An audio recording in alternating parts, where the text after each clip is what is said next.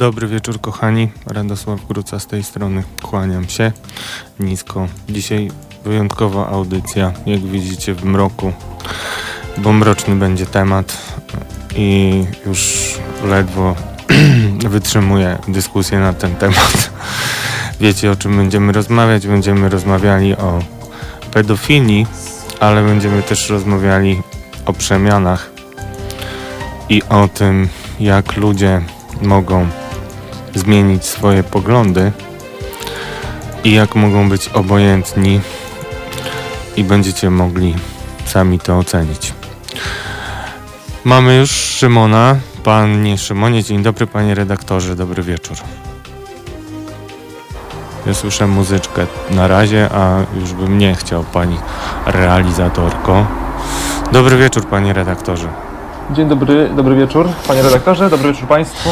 Dziękuję bardzo, że przyjął Pan zaproszenie. Mm, krótko i na temat. Już mamy. Do, a, to jeszcze przywitajmy naszego drugiego gościa, który jest bohaterem Pana reportażu, który dziś e, pojawił się w Onecie. I myślę sobie, że ten reportaż jest niezmiernie ważny, ponieważ mm, nie jest to tylko historia jednego człowieka, ale jest to historia Międzybrodzia Bialskiego. I tak się akurat złożyło, że ja znam bardzo dobrze tą miejscowość. E, jeździłem tam do wyjątkowego miejsca, które się nazywa Kraina Chichów. Mówię o tym nie dlatego, że chcę zareklamować, tylko dlatego, że byłem tam razem z moimi dziećmi i byliśmy bardzo szczęśliwi, ale w pewnym momencie umarła tam pani, która bardzo bliska mi osoba, e, mama mm, mm, właścicieli, która zajmowała się tym ośrodkiem i byłem w kościele na mszy i powiem Państwu, że czułem się jakoś tak potwornie źle i jakoś tak... E, to był najgorszy pogrzeb i najgorsza msza mojego życia.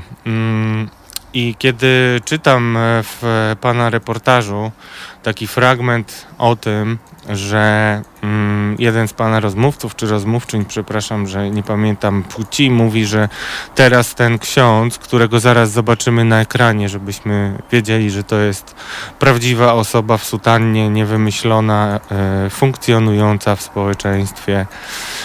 E, jedna z tych osób mówi, że on chce być tu pochowany w Międzybrodziu Bialskim.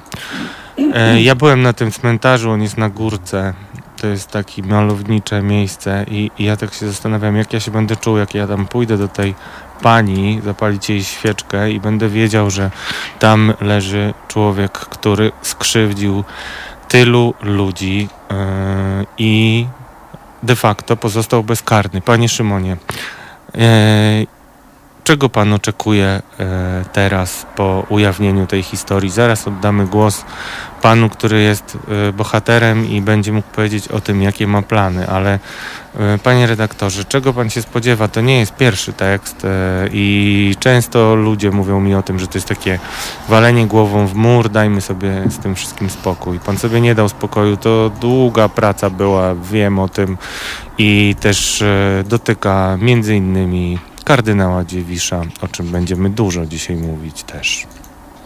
E, oczywiście, w zasadzie e, tyle pytań, że aż nie wiem od którego zacząć, ale absolutnie, ja myślę, że to nie jest e, pierwszy temat, to nie jest pierwsza historia, może bardziej tak, którą opisuję, jeśli chodzi o ten temat i uważam, że nie tylko my jako dziennikarze, ale my jako też katolicy, jako ludzie, nie możemy dać sobie spokoju z tym tematem tak naprawdę. Oczywiście, że jest to temat tragiczny, jest to temat koszmarny, E, praca nad nim jest szalenie trudna, powiedziałbym nawet, że niewdzięczna, zresztą jak pan redaktor doskonale o tym sam wie, nie muszę nikomu chyba tego tłumaczyć.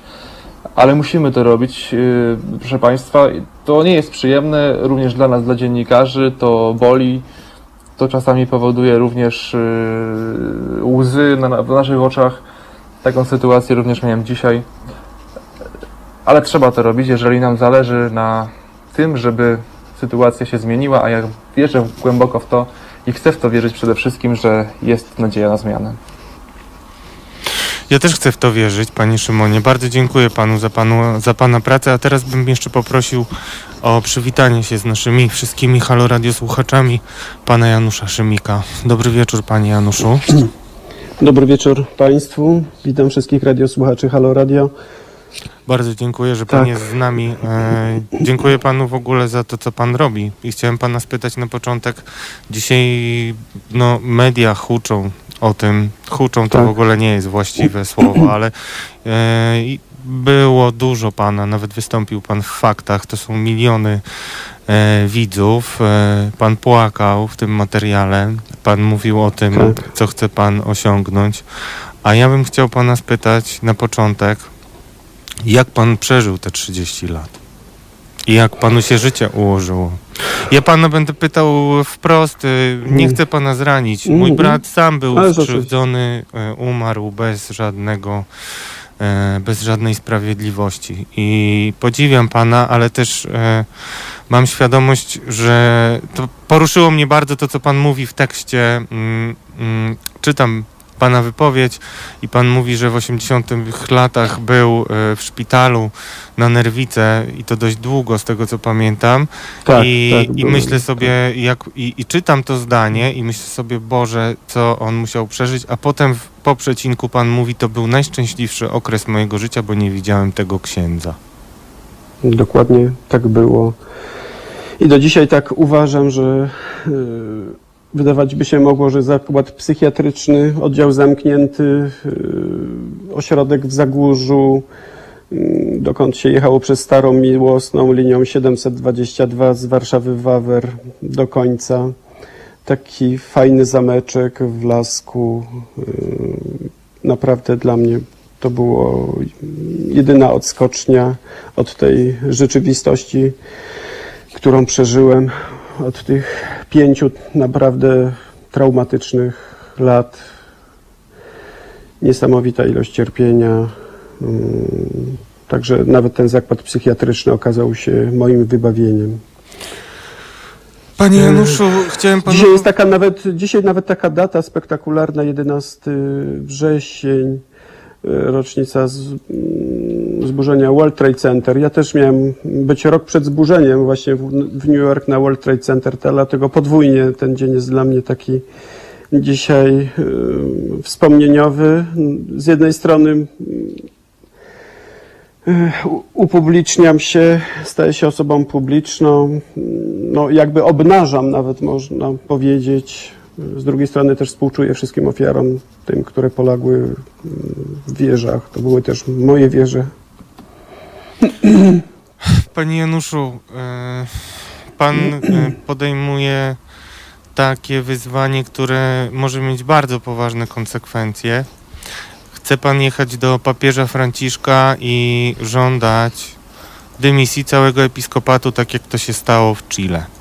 Tak, tak. Ja chciałem coś panu powiedzieć od siebie też, tak, Mm. bo ja dzisiaj, ja przeszedłem, starałem się bardzo o to, żeby symbolicznie odwołano e, arcybiskupa Głudzia e, i poniosłem Mhm. porażkę, Jar i wielu wiernych e, z Trójmiasta i tak sobie myślę, że mm, no, że nie ma pan szans, wie pan o tym, Ja wiem o tym, ale ale po co pan to robi? najpierw to pierwsze, to, to ziarenko piasku, które będzie drążyć i drążyć i być może kiedyś e, ten głaz runie. Tak Także- trzeba. Znaczy ja też tak, myślę, trzeba. chociaż to strasznie mnie boli, Tak bo trzeba. Niestety to pierwsze ziarenko kiedyś się musi uwolnić i, i musi tamtędy zacząć sączyć się jakaś y, drobna smuszka po to, żeby kiedyś y, stać się rwącym potokiem i wreszcie y, ten głaz ruszyć.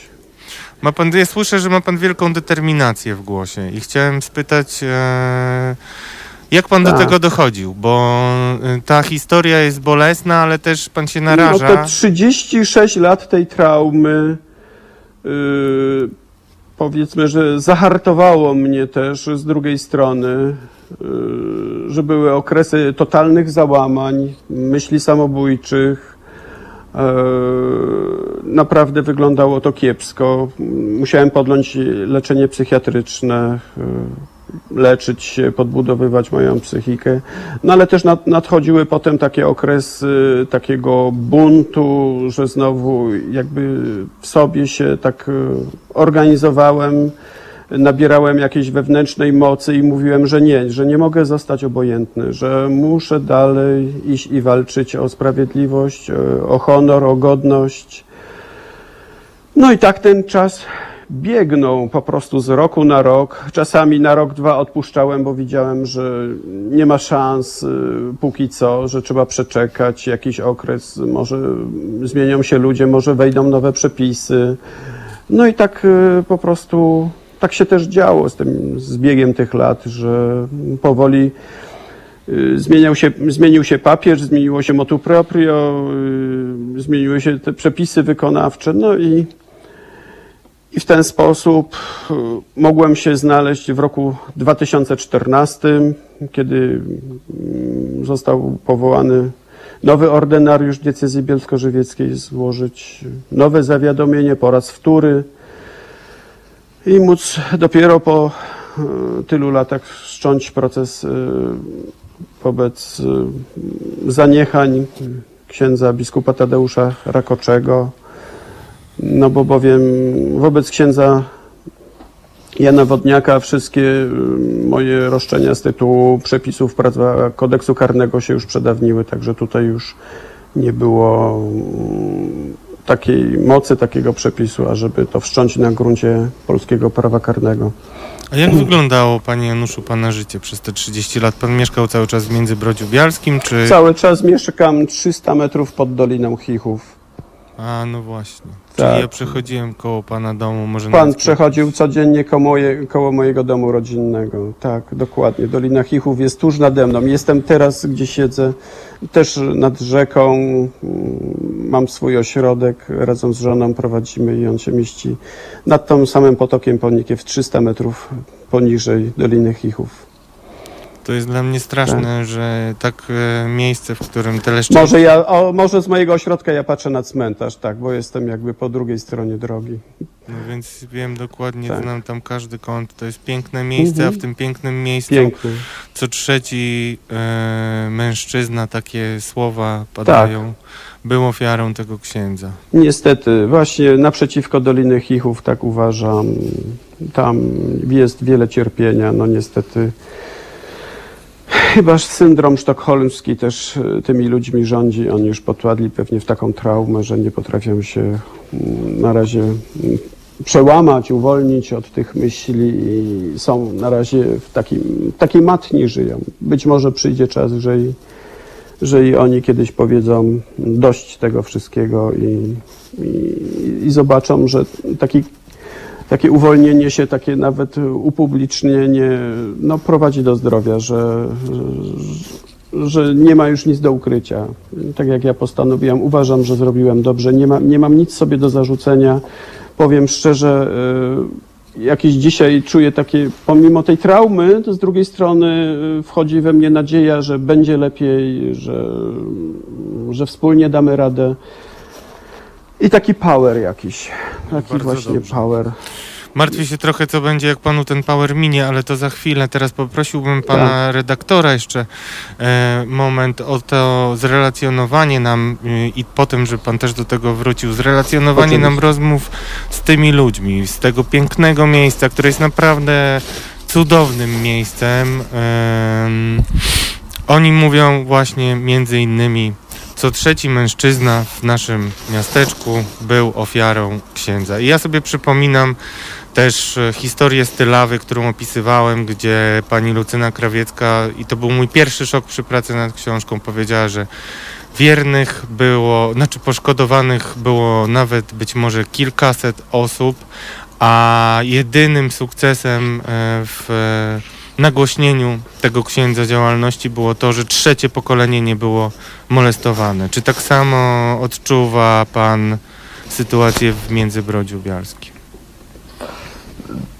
Powiem tak, może odpowiadając na to pytanie, powiem tak. Ja dotarłem do osoby, do osoby pokrzywdzonej, do ofiary wykorzystywania seksualnego przez księdza Wodniaka ofiary, która mi powiedziała, że te, do tych czynów dochodziło jeszcze pod koniec lat 70. E, to z punktu widzenia historycznego absolutnie jest możliwe, ponieważ wtedy jeszcze e, ksiądz e, Wodniak był wikariuszem w parafii w e, Międzybrodziu Bialskim. Co więcej, dotarłem również do osoby, która powiedziała mi, że była wykorzystywana seksualnie w roku jeszcze 2010. Więc y, oczywiście y, cytował pan redaktor wcześniej y, jednego z moich rozmówców i faktycznie takie słowa w reportażu y, padają, że gdybyśmy ustawili w rzędzie wszystkich chłopców i mężczyzn z Międzybrodzia Bialskiego, to może się okazać, że co trzeci czy co drugi jest y, ofiarą. Może się okazać. To jest też, myślę, y, y, zdanie czy sformułowanie kluczowe. Nie wiemy tego, czy tak jest, więc tutaj też nie chcemy y, o tym przesądzać, ale absolutnie skala jest porażająca. W Międzybrodziu Bialskim czytam właśnie w Wikipedii liczba ludności 3330 yy, 30 mieszkańców. Podzielmy to na pół, mamy 1600 z kawałkiem. E, powiedzmy, że mieszka połowa płci, e, więc mamy e, proste liczenie. No, powie, no to jest dramat. No po, powiedzmy, że się pomyliła pani o e, i jest to jedna dziesiąta chłopców. To mamy 160 chłopców. E, to, to jest po prostu coś niebywałego i właśnie powiem szczerze, że na tym mi zależało, żeby to najbardziej wybrzmiało w mojej książce, ale też nasi Halo Radio słuchacze pytają i często się wra- często wracamy mm, z tym pytaniem, gdzie byli, gdzie byli rodzice, bo to pan rozmawiał z, nie wiem czy, czy o, tym, o to pan pytał, jeżeli nie, to prosiłbym pana Janusza, żeby się do tego odniósł, ale gdzie byli rodzice? Oczywiście, że takie pytania w naszych rozmowach padały. To są pytania, które, które myślę, że padają tak naprawdę przy każdym, e, przy każdym takim temacie, przy każdej okazji, przy każdej sposobności, kiedy pojawia się ten temat. To znaczy, do tej pory to jest też niestety symptomatyczne, że do tej pory e, obserwatorzy albo nawet uczestnicy tych wydarzeń są w stanie zadać takie pytanie, to znaczy, gdzie byli rodzice, albo jeszcze jest y, z podobnej serii pytanie, e, po co tam chodził, albo po co tam chodziła, prawda? To są e, wręcz klasyki, z którymi y, spotykamy się na co dzień. E, Pytanie jest zasadne, absolutnie pytanie jest zasadne. Myślę, że odpowiedzią może być to, co Janusz Szymik powiedział, o czym powiedział wcześniej, to znaczy jest to na pewno pewnego rodzaju syndrom sztokholmski. Mam wrażenie, że o tym też mówiłem dzisiaj w programie Onet Rano, e, że Janusz Szymik dzisiaj, proszę Państwa, powiedział publicznie i pod własnym nazwiskiem, to jest kluczowe, coś, o czym tak naprawdę w Międzybrodziu praktycznie rzecz biorąc wszyscy wiedzieli od lat. To była wiedza powszechnie, może nie każdy, ale też myślę, że większość mieszkańców wiedziało o tym. Mało tego, dzisiaj po publikacji tego reportażu dostałem, dostałem kilka e, wiadomości od mieszkańców Międzybrodzia i to jest właśnie potwierdzenie tych moich hipotez, e, czyli właśnie te osoby, które do mnie napisały, które się zwróciły do mnie, potwierdziły to, co myślałem, to znaczy dziękujemy za to, co Pan zrobił, ponieważ o tym wszyscy wiedzieli i myśmy o tym wszyscy rozmawiali, tylko nikt nie miał na tyle odwagi, żeby powiedzieć o tym głośno. Na szczęście taka osoba się znalazła. Mało tego, mogę też e, zdradzić tutaj, e, że zgłaszają się kolejne osoby, kolejne ofiary księdza Wodniaka. Więc e, tak naprawdę rzeczywiste poznanie skali problemu jest jeszcze absolutnie przed nami, ale niestety nie jestem tutaj optymistą. Panie Januszu, teraz proszę, y, teraz zwracam się do Pana. Pan powiedział jeszcze takie dwie ważne rzeczy, które moim zdaniem są fundamentalne dla tego, y, co się dzieje w polskim kościele. Mianowicie, że w pewnym momencie Pan się poddał, bo zobaczył Pan, że jest taki układ cały w mieście, którego Pan nie pokona. Pan między innymi z, y, z, naprawdę no, jest wyjątkową osobą, między innymi dlatego, że Pan poszedł do prokuratury i złożył zeznania, e, po czym e, przyszedł do Pana Pana dyrektor e, i nakłonił Pana do tego, żeby Pan to odwołał. E, chciałem pana spytać o to, jak to jest, że ludzie, którzy mieszkają w tak małym e, mieście, przecież tam też są, tam e, są policjanci, którzy dawali mi mandaty. Byłem na święcie, byłem, byłem e, 1 sierpnia i widziałem te wozy strażackie i strażaków i to się wydaje, że to są faceci, zresztą są fragmenty w reportażu, którzy nie pozwolą na coś takiego. I chciałem pana spytać o ten układ i chcę, żeby pan powiedział jasno, kto ma się wstydzić za to, że pan nie otrzymał pomocy. Wrócę może jeszcze nawet do rodziców, tutaj gdzie byli rodzice, yy, bo wczoraj rozmawiałem z moją matką, powiedziałem jej, że ruszam sprawę księdza Wodniaka i moja matka, właśnie gdzie ona była? Ona mi odpowiedziała, ale ty przecież byłeś taki malutki. No i ja mówię, no i właśnie to, byłem taki malutki i wiesz jak to się wszystko nazywa? Mówię, to się nazywa pedofilia. I ona za nie mówiła, wyszła, a dzisiaj słyszę, że idzie do y, mojej ciotki i do jej tam córki, żeby dopiero jej wytłumaczyć, co to znaczy seks oralny, co ten ksiądz z nim robił. Także dopiero dzisiaj moja matka się dowiedziała naprawdę, co ten ksiądz mi wyrządził.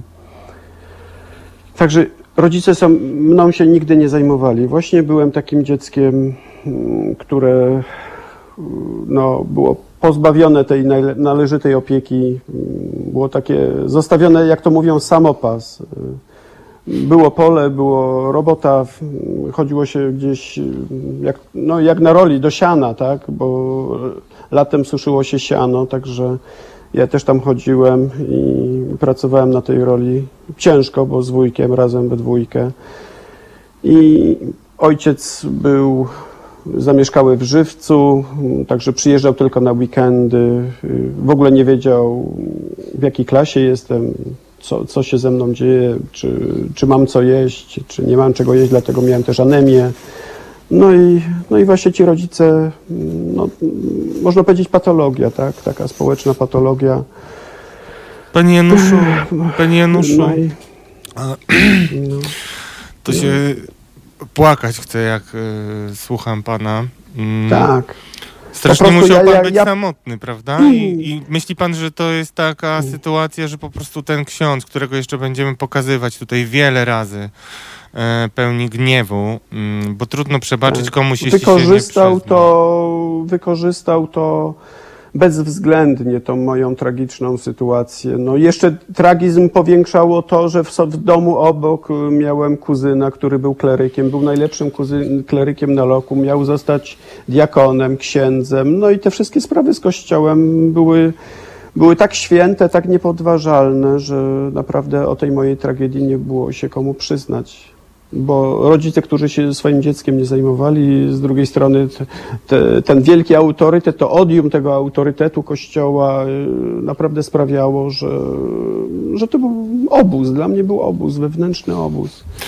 Panie Januszu, a jeszcze tam jest taka sytuacja w pewnym momencie w reportażu opisanym przez pana Szymona, że na drzwiach kościoła pojawił się czerwony napis pedofil. Pamięta pan w ogóle tą sytuację? Słyszał pan o tym? Y, To już było dużo później. Tak, słyszałem o niej, niemniej ja tego napisu nie widziałem. To jedna e, z pań nauczycielek była świadkiem tego i, i takie miejsce, takie zdarzenie miało miejsce. Ponoć tam ksiądz proboszcz się pojawił, zażenowany, zdenerwowany i zaczął wszystkim dookoła mówić, że to, o właśnie tak mnie pomawiają i widzicie państwo, no to wszystko jest nieprawda, nie wierzcie temu.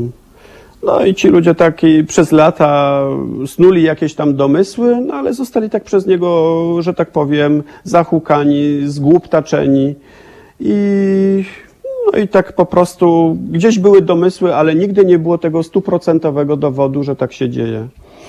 Panie Bo nikt nie miał tej odwagi y, przyznać się mm, swoim rodzicom, jakoś zrobić jakąś wielką po prostu y, grandę.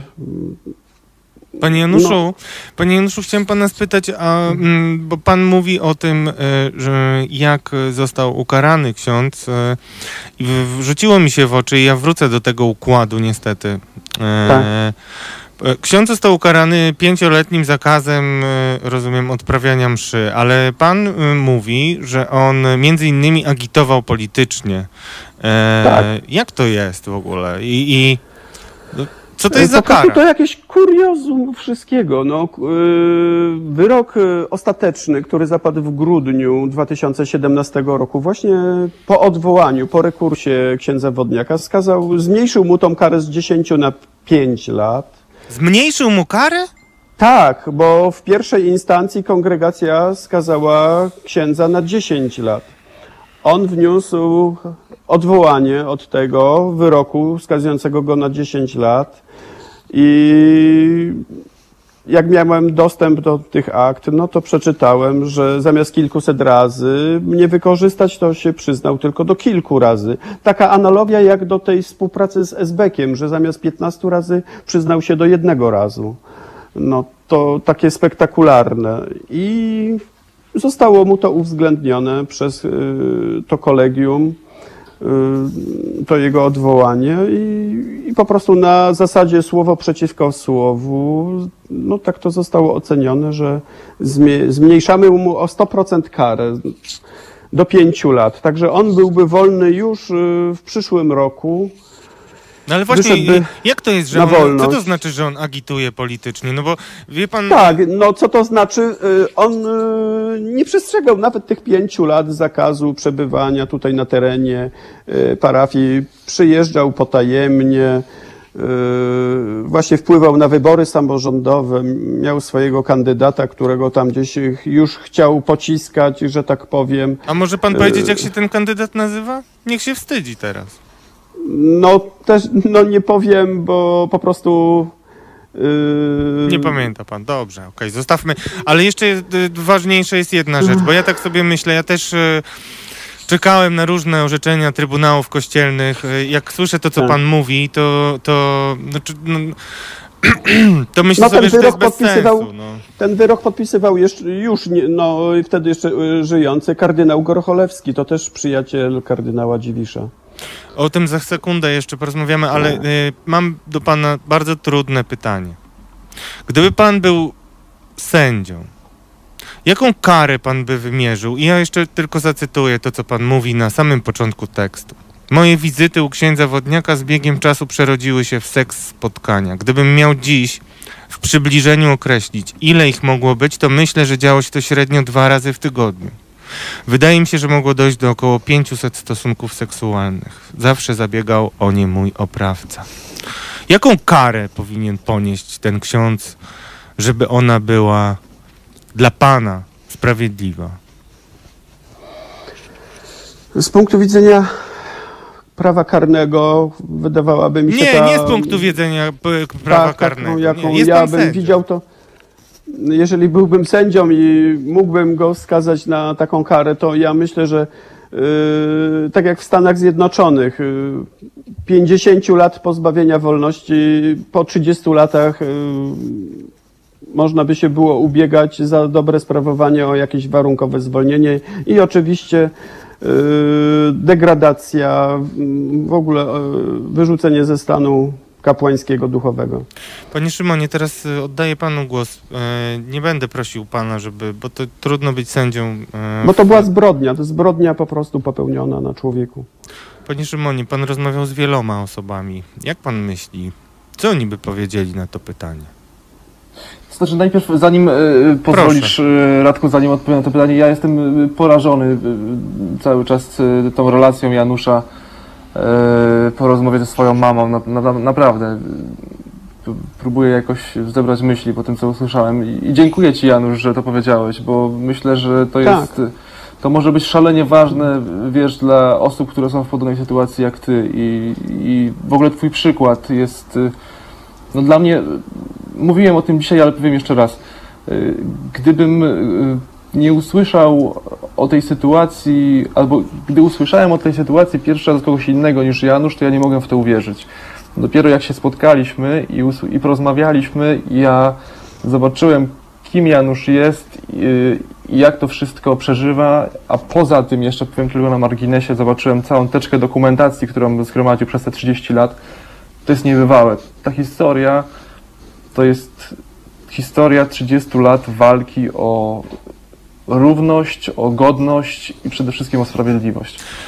To tylko tyle powiem. E, oczywiście odpowiadając na pytanie, e, ja wiem, że i to też taką dość smutną konstatację miałem podczas jednej rozmowy właśnie z jednym mieszkańcem Międzybrodzia i stwierdziliśmy, że my doskonale zdajemy sobie sprawę z tego, albo przede wszystkim ja sobie zdaję doskonale z tego, sprawę z tego, a nawet myślę, że też Janusz y, sobie doskonale zdaje sprawę z tego, że będą, do tej pory będą w Międzybrodziu osoby, które nie uwierzą w to, co napisałem.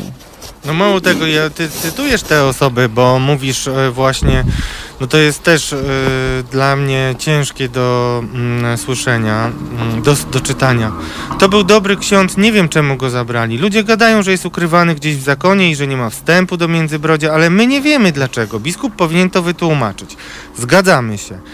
E, a dalej ci, co go pomawiają, nie czytają Pisma Świętego. Tam jest napisane, kto jest bez grzechu, niech weźmie pierwszy, weźmie kamień i rzuci. Ja w żadne zarzuty nie wierzę. Tak. Szymonie, to już po, po, to idźmy do góry. E, robisz, e, znaczy, e, drodzy Państwo, chciałem Was poinformować, że oto właśnie Szymon Piegza i Janusz Szymnik wyciągnęli kamień węgielny spod kościoła e, polskiego e, i tym filarem, na którym e, kościół polski stał, był kardynał Dziwisz, który przejął pałeczkę po Janie Pawle II. Jak dziś wygląda e, kardynał Dziwisz w świetle tej historii i w świetle tego, że on wypowiada się w telewizji, że jesteście tacy napastliwi, nie będę z wami rozmawiał. Jak to w ogóle rozwalasz kościół, masz tego świadomość, ale tak naprawdę nie wiem, czy to nie jest tak, że dmuchnęliście w domek z kart. W momencie, kiedy wiesz, zadajesz nam to pytanie, jest y, tylko powiem 21.37. Taką po- podzielę się refleksją. Być może to, Matko. to, jest, to jest zupełny przypadek pewnie, ale Wiecie, Ale- co to znaczy? ale być może 21.37 to jest moment śmierci Jana Pawła II. ale być może właśnie są wśród nas też osoby, które nie wierzą w przypadki, a, a, a jednak, że to ma większy sens. Y, Tak, no, historia y, jest o tyle dramatyczna, że y, owszem, media do tej pory informowały już o biskupie Tadeuszu Rakoczym, pierwszym biskupie diecezji bielsko-żywieckiej, kolejnym hierarchą polskiego kościoła, który dowiedział się i bardzo dobrze zapoznał się ze sprawą Janusz- Janusza Szymika, był kardynał Stanisław Dziwisz. To był rok 2012. Mamy y, świadectwo na to, że y, ta historia Janusza i, i, jego świadectwo trafiły do rąk własnych kardynała. Wiemy również, że się z nią zapoznał. I była cisza i nie zrobił nic w tej sprawie. To znaczy nic takiego, co powinien zrobić w mojej ocenie. E, Być może, oczywiście nie znamy szczegółów, być może zadzwonił do biskupa Tadeusza Rakoczego, z którym prywatnie e, jest wielkim kolegą, zdaje się nawet e, są przyjaciółmi, ponieważ tutaj też taka ciekawostka zakulisowa, studiowali razem na jednym roku w seminarium, więc panowie się bardzo dobrze znają i, i nawet pracowali razem chociażby w Watykanie blisko siebie. Więc znają się dość dobrze, naprawdę. Niestety nie wydarzyło się nic od tego momentu. To był rok 2012. No i dopiero później kolejne dwa lata Janusz e, musiał czekać. Nie tylko Janusz, bo przecież tak naprawdę całe Międzybrodzie, wszyscy mieszkańcy, myślę, Międzybrodzia, ale przede wszystkim oczywiście ofiary księdza e, proboszcza. Przez kolejne dwa lata dopiero e, dwa lata musiały minąć, żeby cokolwiek się zmieniło. I, i faktycznie trzeba powiedzieć, to też chciałbym, żeby wybr- wybrzmiało, nowy ordynariusz bielsko-żywiecki, biskup Roman Pindel, faktycznie zareagował i zareagował w sposób przykładny. Na rok 2014. To, co się działo później, zostawia wiele do życzenia, ale o tym, no może za chwilę. Panie Januszu, czy jest cokolwiek, co da panu takie poczucie spokoju i wynagrodzenia 500 razy, kiedy został pan wręcz mordowany, bo to dla mnie, ja widziałem, ja znam historię mojego brata i to był to jest tak naprawdę powolne umieranie. Coś takiego się dzieje w człowieku, że czuje się. Mm, niech nam pan sam to opowie. No ja myślę, że te myśli pozostaną już ze mną do końca życia. Po prostu uważam, że Kościół dokonał na mnie y, takiej duchowej eutanazji. On mnie zabił. Zabił moją duchowość, y, moją wiarę w dobroć, y, jakąś sprawiedliwość. Te wszystkie wartości po prostu legły w gruzach i to kuriozum, że to przez Kościół, że przez przedstawicieli Kościoła przez to ustawniczne przeciąganie, mataczenie, yy, niszczenie akt, bo przecież nie ma moich zeznań z 93 roku, które po raz pierwszy, kiedy byłem u biskupa Rakoczego, to nie istnieją takowe, nie można ich było porównać w 2014 rokiem, roku. Także to archiwum tajne w ogóle nie zaistniało. No po prostu działy się rzeczy straszne i, no i one taki wywarły wpływ na moją psychikę destrukcyjny, że naprawdę straciłem wiarę w Kościół hierarchiczny. Nie wierzę im, po prostu nie wierzę i, i ta wiara naprawdę nie wróci. I te kolejne y, działania przedstawicieli Kościoła y, na początku była nadzieja, ale potem z każdym rokiem widziałem, że coś się dzieje znowu niedobrego. I doszliśmy de facto znowu już do punktu wyjścia, że Kościół nie ma siły w sobie y, rzetelnie zbadać y, historii molestowań, wykorzystywań seksualnych y, wszystkich, czy pod, no, innych ofiar, że oni tylko się oparli na mojej historii i myśleli, że to wystarczy, że ksiądz Wodniak y, od, odsiedzi, czy po prostu nie odsiedzi tych No ale nie odsiedzi, lat. właśnie problem polega Tak, na tym, że on sobie tak. drwi z tego, co ty Ale mówisz. rzeczywiście, no bo niech pan redaktor zobaczy na stronę Państwowej Straży Pożarnej w Wieluniu. No on w 2008 roku y, jest ubrany w mundur strażacki, przemawia z ambony i siedzi koło gwardiana tam franciszkanów. Razem poszli na imprezę strażacką. No przecież to jest kuriozum, to jest istna hipokryzja.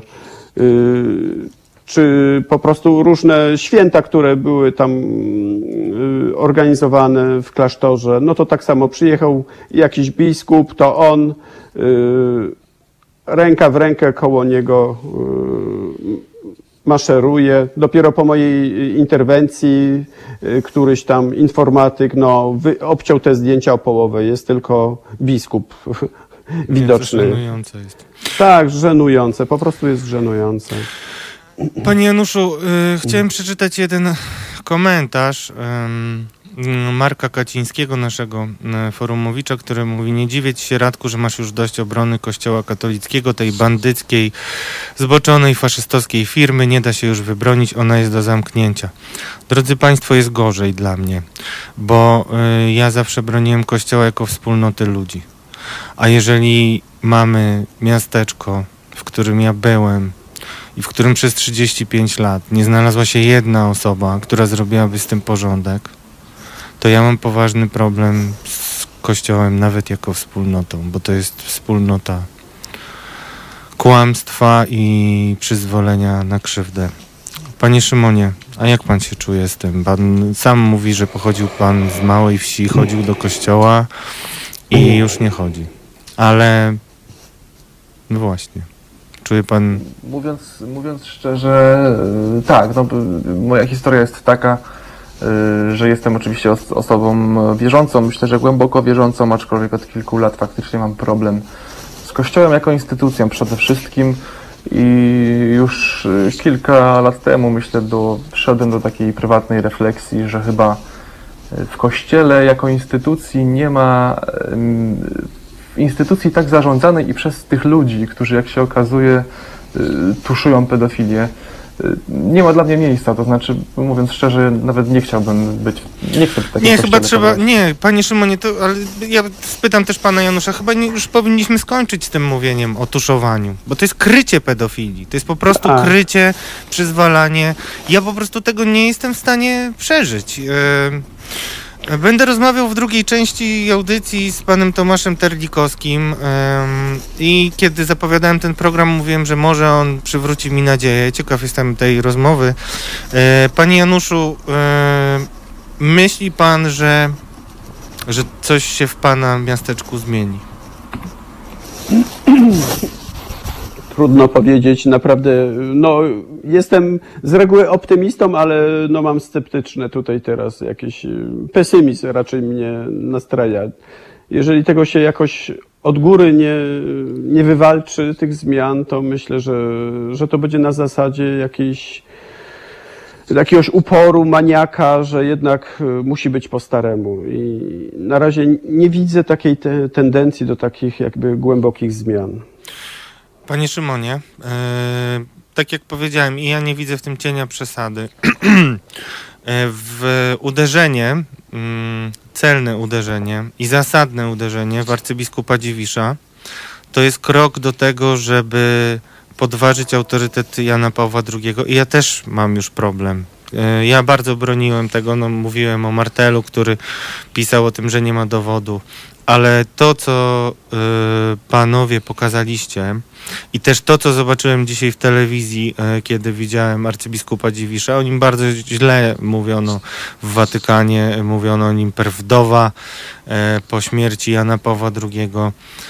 E, gdzie my w ogóle będziemy za rok? I jakim my będziemy społeczeństwem? Bo ja nie wierzę w to, że nawet jeżeli starsi ludzie będą chodzili do kościoła, czy to z przyzwyczajenia, czy coś, to mm, te kościoły nie opustoszeją. To jest moim zdaniem nieodwracalne. Jakie to będzie wtedy społeczeństwo, panie Szymonie? Pan pisze o różnych rzeczach, jest pan bardzo wrażliwym dziennikarzem na krzywdę. Bardzo podziwiam pana pracę. Te, te dwa teksty są bardzo ważne. E, zastanawia się pan nad tym, jaki będzie efekt tego i czy, mm, czy tego pan chce? Żeby tylko. Tak, tak. Oczywiście się nad tym zastanawiam. Bardzo panu dziękuję za, za te uwagi. E, I, i, za te słowa. Przede wszystkim ja chciałbym też, e, żeby jedno zostało powiedziane, albo żeby jedno zostało podkreślone. Mianowicie, e, to, to nie jest tak, że my atakujemy albo uderzamy w kardynała, czy to kardynała Dziwisza, czy w arcybiskupa jednego, drugiego, czy w biskupa Rakoczego. My w nikich nie, w nikogo nie uderzamy. To znaczy, zarówno ja, jako dziennikarz, również moi koledzy, również pan, y, panie redaktorze, ale przede wszystkim Janusz Szymik oraz y, każda inna, każda jedna inna ofiara. Trzeba powiedzieć jasno, my w nikogo nie uderzamy i nikomu nie robimy nic złego. To znaczy, ja myślę, że naszym zadaniem jest to, żeby po prostu rzetelnie i obiektywnie opisywać rzeczywistość ja absolutnie y, jestem wyczulony na takie, takie teksty, czy takie zarzuty właśnie, że, że, że to jest atak. Znaczy, oczywiście wiem, że y, panie redaktorze, tak, że to tutaj nie o to chodziło. Tak, jasne, jasne, jasne, mhm. jasne, to, to, to jest przenośnie. Ja, ja, tylko mówię tutaj w tym kontekście, że po prostu y, nas jako dziennikarzy, ale również niestety ofiary bardzo często spotykają takie odpowiedzi, że to, co wy robicie, to jest atak na Kościół.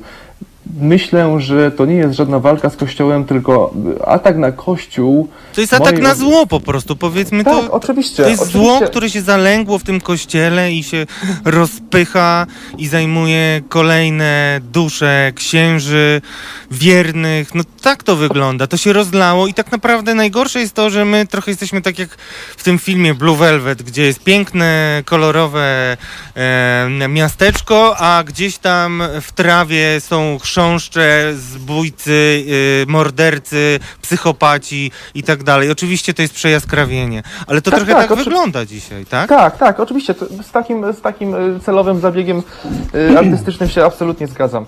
Y, chcę tylko powiedzieć, jeżeli atak na Kościół to jest, to, w mojej ocenie, to jest to, co robił, co zrobił na przykład w 2012 roku na przykład kardynał Dziwisz, atakiem na Kościół, no bo czym innym nazwać to, co w 2007 roku e, zrobił biskup Tadeusz Rakoczy, kiedy po raz drugi do niego przyszedł Janusz Szymik ze świadkiem, to jest też bardzo ważne. Atakiem na Kościół katolicki było to, co zrobił biskup Tadeusz Rakoczy w 1993 roku, kiedy po raz pierwszy Janusz Szymik do niego przyszedł i zgłosił fakt, że był wykorzystywany seksualnie przez księdza e, Jana Wodniaka. W mojej ocenie bo oczywiście yy, wiele osób może mieć inne zdanie i może się ze mną nie zgodzić. Nawet bardzo by było może to wskazane, wtedy nawiąże się między nami jakaś konstruktywna, ciekawa dyskusja.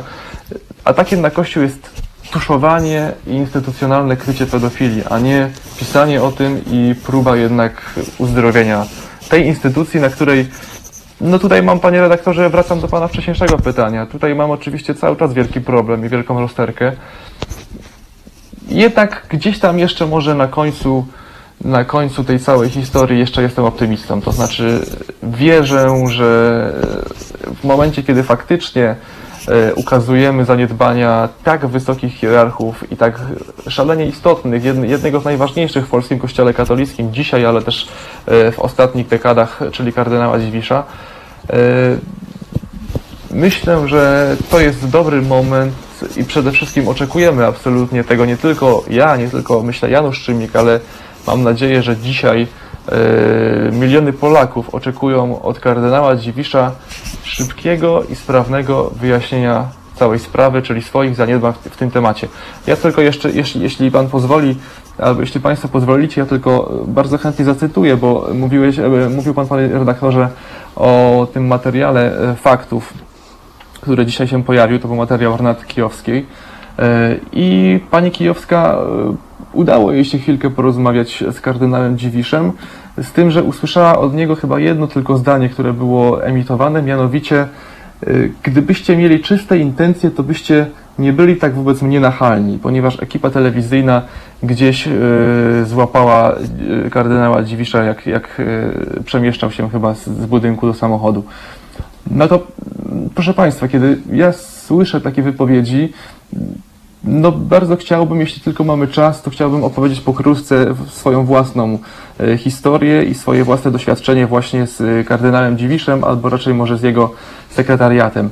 Mianowicie ja od dwóch, może nie dwóch, ale na pewno od miesiąca proponuję i próbuję spotkać się z kardynałem Dziwiszem i on nigdy na to spotkanie nie wyraził, przepraszam, raz wyraził zgodę, raz wyraził zainteresowanie, yy, ale poprosił mnie, żebym wysłał najpierw pytania mailowo. Kiedy wysłałem pytania mailowo i kiedy kardynał już dowiedział się, w jakim temacie chce się spotkać, propozycja spotkania została zniwelowana. I później historia kończy się w ten sposób, e, w zasadzie nasz kontakt z sekretariatem i z kardynałem Dziwiszem, że ostatnie zdanie, które usłyszałem od kardynała, to jest, cytuję z pamięci, jest pan prowokatorem, oddaję sprawę do własnego prawnika. No, Tak. drodzy Państwo, to niech to wybrzmi. Tutaj Tak, mamy e, do czynienia Tak zakończył się nasz kontakt. Tak. No, to ja na pewno będę jeszcze to podnosił nieraz. E, Panie Januszu, e, Pan nie jest żadnym prowokatorem. E, I chciałem Panu powiedzieć, że mm, po, poruszyło mnie też to, że Pan bardzo otwarcie mówił, że e, chciał Pan pieniędzy od księdza. I ja wyczułem w tym, ja pana w ogóle nie oceniam, no, albo nawet bym powiedział, że ja pana rozgrzeszam, bo jak się tak wali głową w mur, e, to się szuka jakiegokolwiek zadośćuczynienia. Ale ja mam pytanie, czy jest cokolwiek, co by pana, mm, co by dało panu jakiś spokój? A, jeszcze jedna rzecz, bo to jest bardzo ważne, drodzy Państwo, i żeby to też Państwo wiedzieli, co robi pan e, Janusz z panem Szymonem i dlaczego to jest takie ważne. To jest tylko krótki fragment e, mm, w tekście, ale pan Szymon e, Piek zapisze tak. Jak ustaliłem, innym wychowankiem wodniaka był ksiądz Szymon Czy, któremu prokuratura rejonowa w Oświęcimu postawiła niedawno zarzut molestowania seksualnego czternastolatki. Wikariusz miał wysyłać dziewczynce wiadomości, w których namawiał ją na seks. Pod osłoną nocy ktoś napisał na murach parafii hasło chroncie swoje dzieci. Panie Januszu, ja też słyszałem o tym, że kiedy pan wracał do tego tematu, to. A, właśnie, kiedy pan e, chciał pieniędzy, to jednocześnie chciał pan klucz na e, plebanie, żeby wiedzieć, że tam się już nic nie dzieje, prawda? Tak, dokładnie taki mm, Bernard Kuliński, nieżyjący sercanin, taki, no, taki, taką koncepcję obraliśmy, żeby zażądać od niego właśnie tysiąc dolarów e, odszkodowania, które w części miałem przekazać jeszcze dla, na osoby biedne, także to nie było, że tysiąc dolarów e, z sensu stricte dla mnie, tylko też dla osób. Ale ja nie prostu- widzę problemu. Ja uważam, że jakby naprawdę. Znaczy to, to jest, to, to pieniądze ni- nigdy, znaczy, nie, panie Januszu, no naprawdę to skończmy z tym, bo to jest właśnie taki szantaż moralny, który Tak. stosują ludzie, którzy chcą wam sznurować usta. Bardzo panu Nie. dziękuję. Ja się za pana Tak. postaram pomodlić, chociaż jest mi ostatnio bardzo ciężko. Panie Januszu, e, Dziękuję. życzę panu powodzenia. E, życzę panu, żeby. Mm, będzie taki moment, kiedy pan poczuje, że to wszystko jest bez sensu, na 100%. I wtedy Ja, niech pan ja do nas. 30 lat czasami czułem, że, co, że cokolwiek nie zrobię będzie bez sensu, ale znowu jakoś, no i tak jak mówię, no jakieś może małutkie ziarenko gdzieś tam drąży tą skałę i Nie jest to zobaczymy. malutkie ziarenko, to jest wielka ofiara z pana strony. Ja panu bardzo dziękuję. Jeżeli I uda mi się jeszcze zobaczymy. kiedyś być w Bielsku Znowu Białym, może to... bądźmy dobrej myśli, przynajmniej tak e, trochę się tutaj, że tak powiem, no na chwilę chociaż e, bądźmy dobrej myśli, no zobaczymy jak to będzie w przyszłości. Czas pokaże. Dziękuję Także bardzo. dziękuję serdecznie wszystkim radiosłuchaczom za uwagę. Panie Januszu, Do usłyszenia. ja myślę, że wszyscy panu dziękujemy i też zachęcam wszystkich Halo Radio słuchaczy, żeby napisali na wszystkich forach em, objawy szacunku dla pana. I mam nadzieję, że kiedyś się spotkamy i Oczywiście. będę mógł uścisnąć pana rękę. Dziękuję panie Oczywiście Januszu i zapraszam i dziękuję serdecznie dziękuję.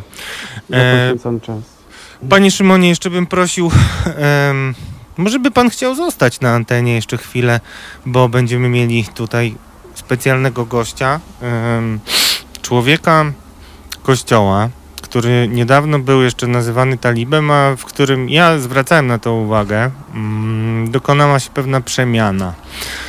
I tak się zastanawiam, jak to, mm, jak to z tą przemianą może być u innych ludzi kościoła. Ja, jeśli mogę, to bardzo chętnie oczywiście y, będę kontynuował i towarzyszył y, w rozmowie z największą przyjemnością. Y, powiem tylko może na koniec jeszcze naszej rozmowy z, z Tak. Januszem. I tak naprawdę to jest mój apel. Jeżeli ktoś, nie mówię oczywiście o konkretnie tym przypadku, konkretnie o, o ofiarach księdza Jana Wodniaka, ale też zachęcam wszystkich do tego, żeby zainspirowały się właśnie przykładem Janusza Szymika i to na pewno nie jest łatwe, to, to jest szalenie trudne. Y, Wzięły przykład może z tego po prostu, że z tym da, da się pora- z, tym, z tym można sobie poradzić, tylko naprawdę y, trzeba włożyć w to dużo y, siły, pracy i, i zaciętości. Jeżeli oczywiście przy okazji ktoś chciałby się podzielić swoją historią, to ja bardzo chętnie wysłucham i każdemu, kto się do mnie zgłosi, oczywiście zapewniam anonimowość. Y, Proponuję piosenkę, y, bo musimy chwilkę chyba spuścić z tonu.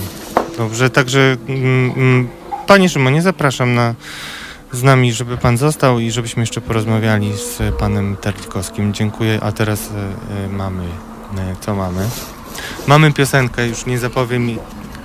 Bohemian Rhapsody. Doskonały kawałek. Słuchajcie powtórki programu.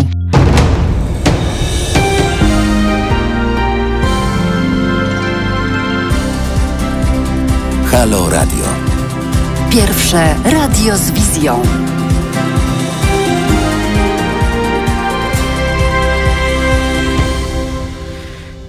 Dzień dobry, pań, dobry wieczór Państwu. Ciemna noc. E, Nasz gość e, kolejny, pan Tomasz Terlikowski, pisarz, filozof, publicysta. Dobry wieczór. Dobry wieczór. Dobry wieczór, dobry wieczór, jak najbardziej. Dziękuję bardzo, że przyjął Pan zaproszenie. Z nami jest jeszcze autor tekstu dzisiejszego, mm, który opisał historię pana Janusza Szymika, który też z nami rozmawiał.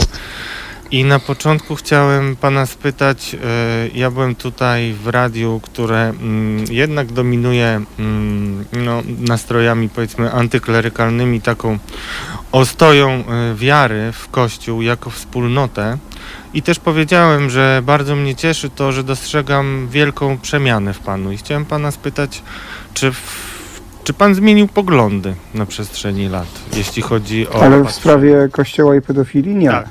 Nie. E, Nie, nie. I powiem dlaczego. Pierwszy mój tekst na temat e, konieczności e, oczyszczenia w tej sprawie, to były teksty z czasów afery wokół arcybiskupa Wielgusa. Ja pisałem o tym, że jeśli Kościół nie potrafi rozliczyć się spraw lustracyjnych, to nie będzie się potrafił rozliczyć, a one przyjdą także spraw pedofilskich.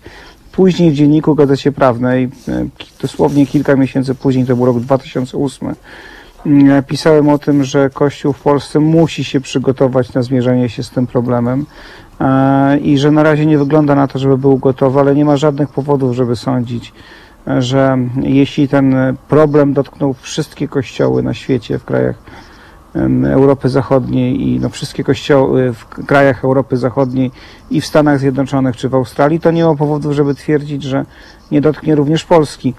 Później jeszcze wielokrotnie, kiedy ten temat się pojawiał, jasno mówiłem, że w tej sprawie konieczne jest e, oczyszczenie. E, Miałem nadzieję, i to jest być może zmiana, e, że polscy biskupi, e, polski kościół hierarchiczny, bo dotyczy również kapłanów, i niemałej części wiernych będzie potrafił wyciągnąć wnioski e, z tego, co się działo w innych krajach. Będzie, można po, po, powiedzieć, e, będzie potrafił uczyć się na cudzych błędach e, i, można powiedzieć, przeskoczyć ten proces e, zachowań nieodpowiednich, nieempatycznych wobec ofiar, z kompletnym niezrozumieniem tego, czym jest Ewangelia. I w tej sprawie się myliłem. Okazało się, że Kościół w Polsce idzie dokładnie tą samą drogą, którą szedł Kościół amerykański 20 czy 25 lat temu, e, którym szedł Kościół irlandzki 10 lat temu, którą szedł Kościół niemiecki 15 lat temu. M, e, Można powiedzieć, dokładnie powtarza wszystkie te same błędy e, i dokładnie idzie w tym samym kierunku, czyli niestety utraty społecznej wiarygodności, m, utraty em, znaczenia społecznego. E, Oczywiście jesteśmy na początku tego procesu, więc e, wielu skutków tych zjawisk jeszcze nie widać, ale jeśli nic się nie zmieni, a niewiele wskazuje na to, żeby coś się miało zasadniczo zmienić, to możemy e, tą drogę e, pokonać jeszcze szybciej, bo pamiętajmy, w tej chwili mamy mm, jeszcze szybsze media, jeszcze więcej mediów społecznościowych, jeszcze szybszy obieg informacji, co oznacza, że pewne zmiany zachodzą jeszcze szybciej i jeszcze bardziej e, dynamicznie. No i z tej perspektywy można powiedzieć, że e, myliłem się w swojej diagnozie. Natomiast jeśli chodzi o mój stosunek e, do problemu pedofilii czy wykorzystywania seksualnego w kościele, bo dotyczy to nie tylko dzieci, również osób młodych, e, a także tak zwanych bezbronnych dorosłych, czyli m, kleryków, siostry zakonne, młodych księży, osoby niepełnosprawne. To są wszystko także zjawiska, z którymi trzeba e, się zmierzyć. To w tej sprawie mój stosunek do tych problemów się nie zmienił. Natomiast rzeczywiście e, straciłem nadzieję na to, że Kościół w Polsce może odrobić lekcję e, Kościoła na Zachodzie i w tej sprawie, jakby to powiedzieć, e, już e, zacząć działać e, tak, jak się od razu działać powinno, a nie powtarzać wszystkie błędy. Panie Tomaszu, a pan mówi tak, e, trzeba zrobić i tak dalej. Mm, W spowiedzi powszechnej jest taki fragment, wybacz nam pani, że bardzo zgrzeszyłem myślą, mową, uczynkiem i czym? I zaniedbaniem. Nie ma pan takiego wrażenia, że my, ludzie wierni, zaniedbaliśmy, że mamy teraz e, w 2000 k- chyba drugim była historia Tylawy. Ja pojechałem tam w zeszłym, w zeszłym roku czy dwa lata temu, mam problem z poczuciem czasu. Rozmawiałem z panią Lucyną Krawiecką, która ujawniła księdza Moskwę i, i ona mi powiedziała coś takiego, że mm, ofiar może być kilkaset i ja myślałem, że ona zwariowała na początku, a potem powiedziała mi, że sukcesem jest to, że trzecie pokolenie dzieci nie było y, krzywdzone. Czy to jest tak, że my coś zaniedbaliśmy? Ja czuję, że zaniedbałem, chociaż ja nigdy nie byłem publicystą katolickim. Napisałem książkę z troską o, o, o kościele jako wspólnocie, ale jak patrzę na to, patrzę na to miasteczko, Tylawę, teraz patrzę na Międzybrodzie Bialskie, gdzie mieszka pan Szymik, gdzie ja jeździłem z dziećmi i tam to nie jest patologia jakaś, tam nie ma ludzi y, leżących, pijanych, y, mordobicia i tak dalej. To jest normalne, piękne miasteczko. Czy my jako Kościół, ten, którego ja broniłem, a dzisiaj mam pewien problem z tym, jako wspólnota, nie zaniedbaliśmy?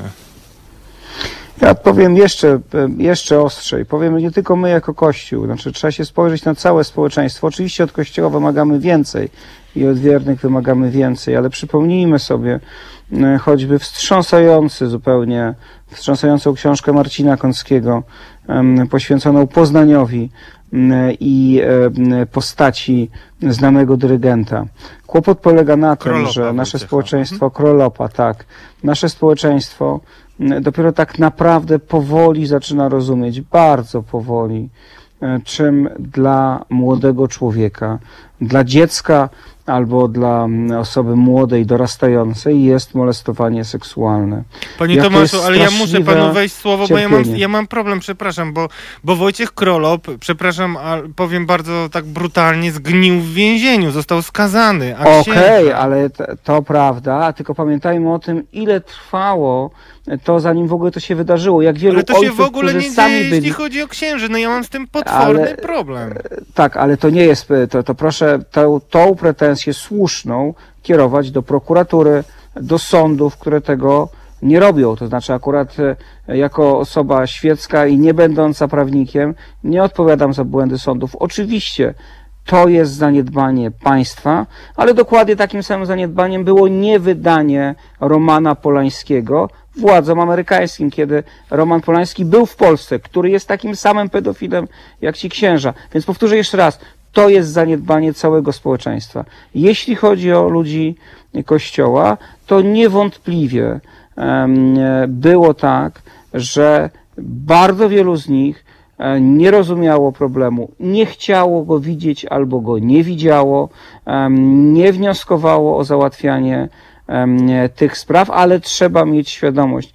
Kościół w tej sprawie bardzo długo nie różnił się niczym od społeczeństwa. Społeczeństwo Nie, też no, tego problemu Tomaszu, nie, nie, no widziało. różnił się, dlatego że prze, przenoszeni Nie, księża no nie- krzywdzili kolejne dzieci. No kilkaset. Ale, no właśnie, no ale ja jeszcze raz problem. powtórzę. Tak. Jeszcze raz powtórzę. Jak pan wsłucha się w historię molestowanych dzieci w innych miejscach, ja mogę powiedzieć o swojej szkole. W mojej szkole był nauczyciel, o którym wszyscy wiedzieli i był człowiekiem świeckim, że molestuje dziewczęta i przez 20 lat uczył w tej szkole.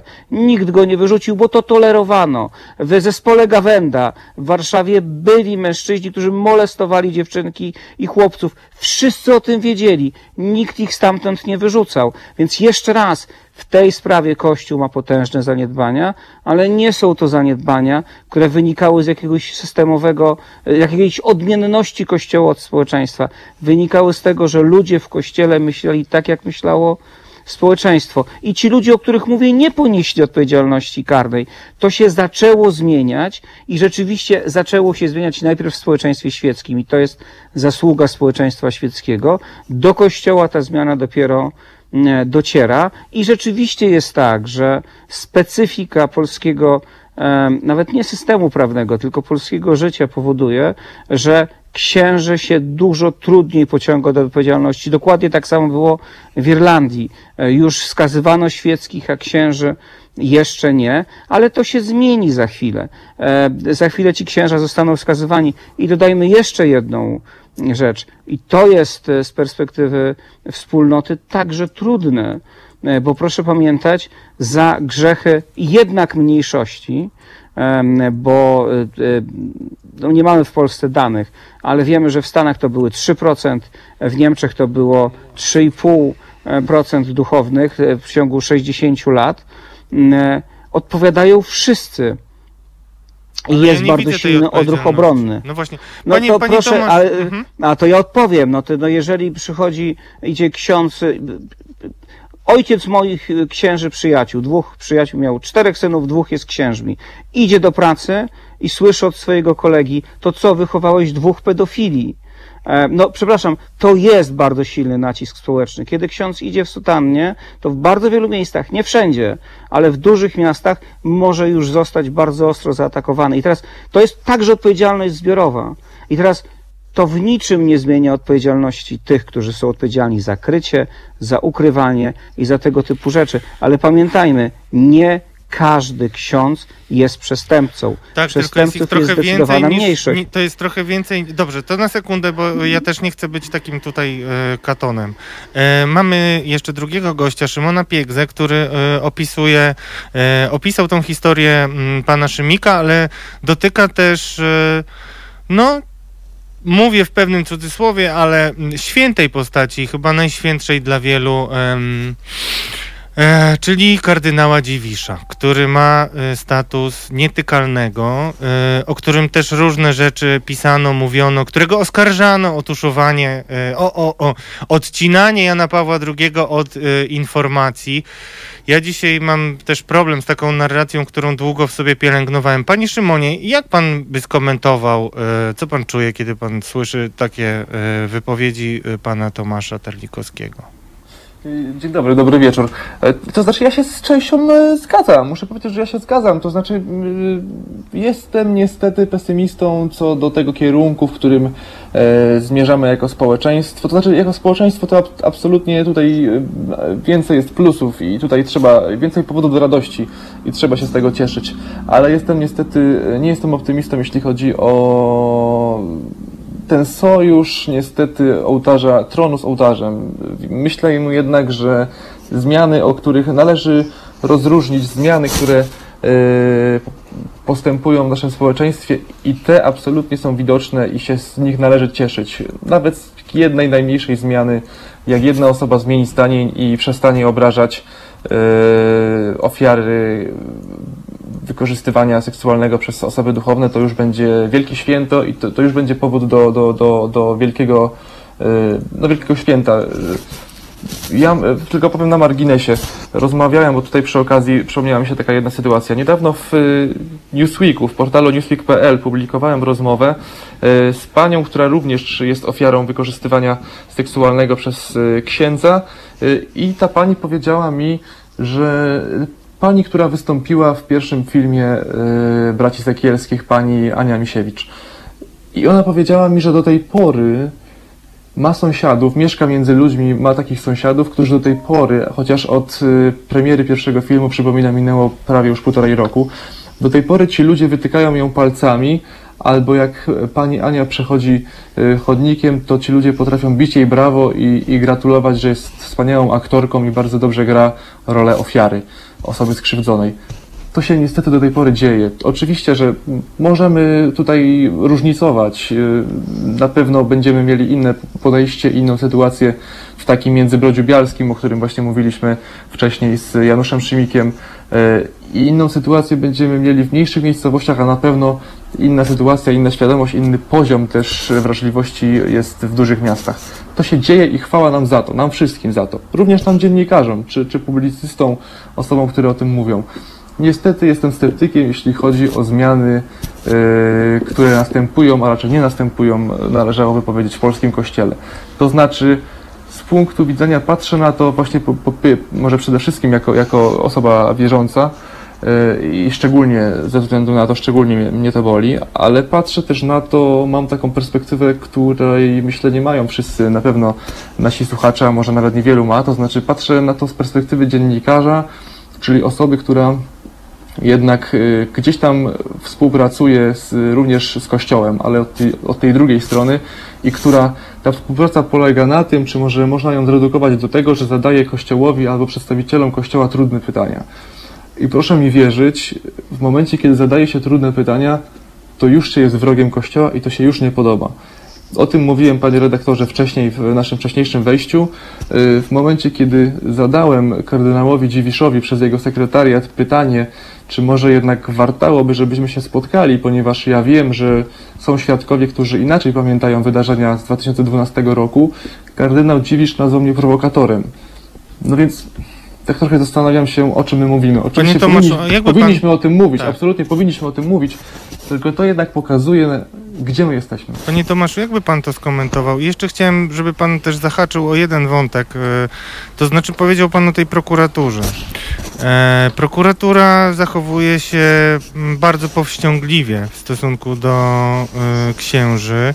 Tam jest taka sytuacja instrukcji pewnej, że mają być e, sprawy kierowane do prokuratury krajowej.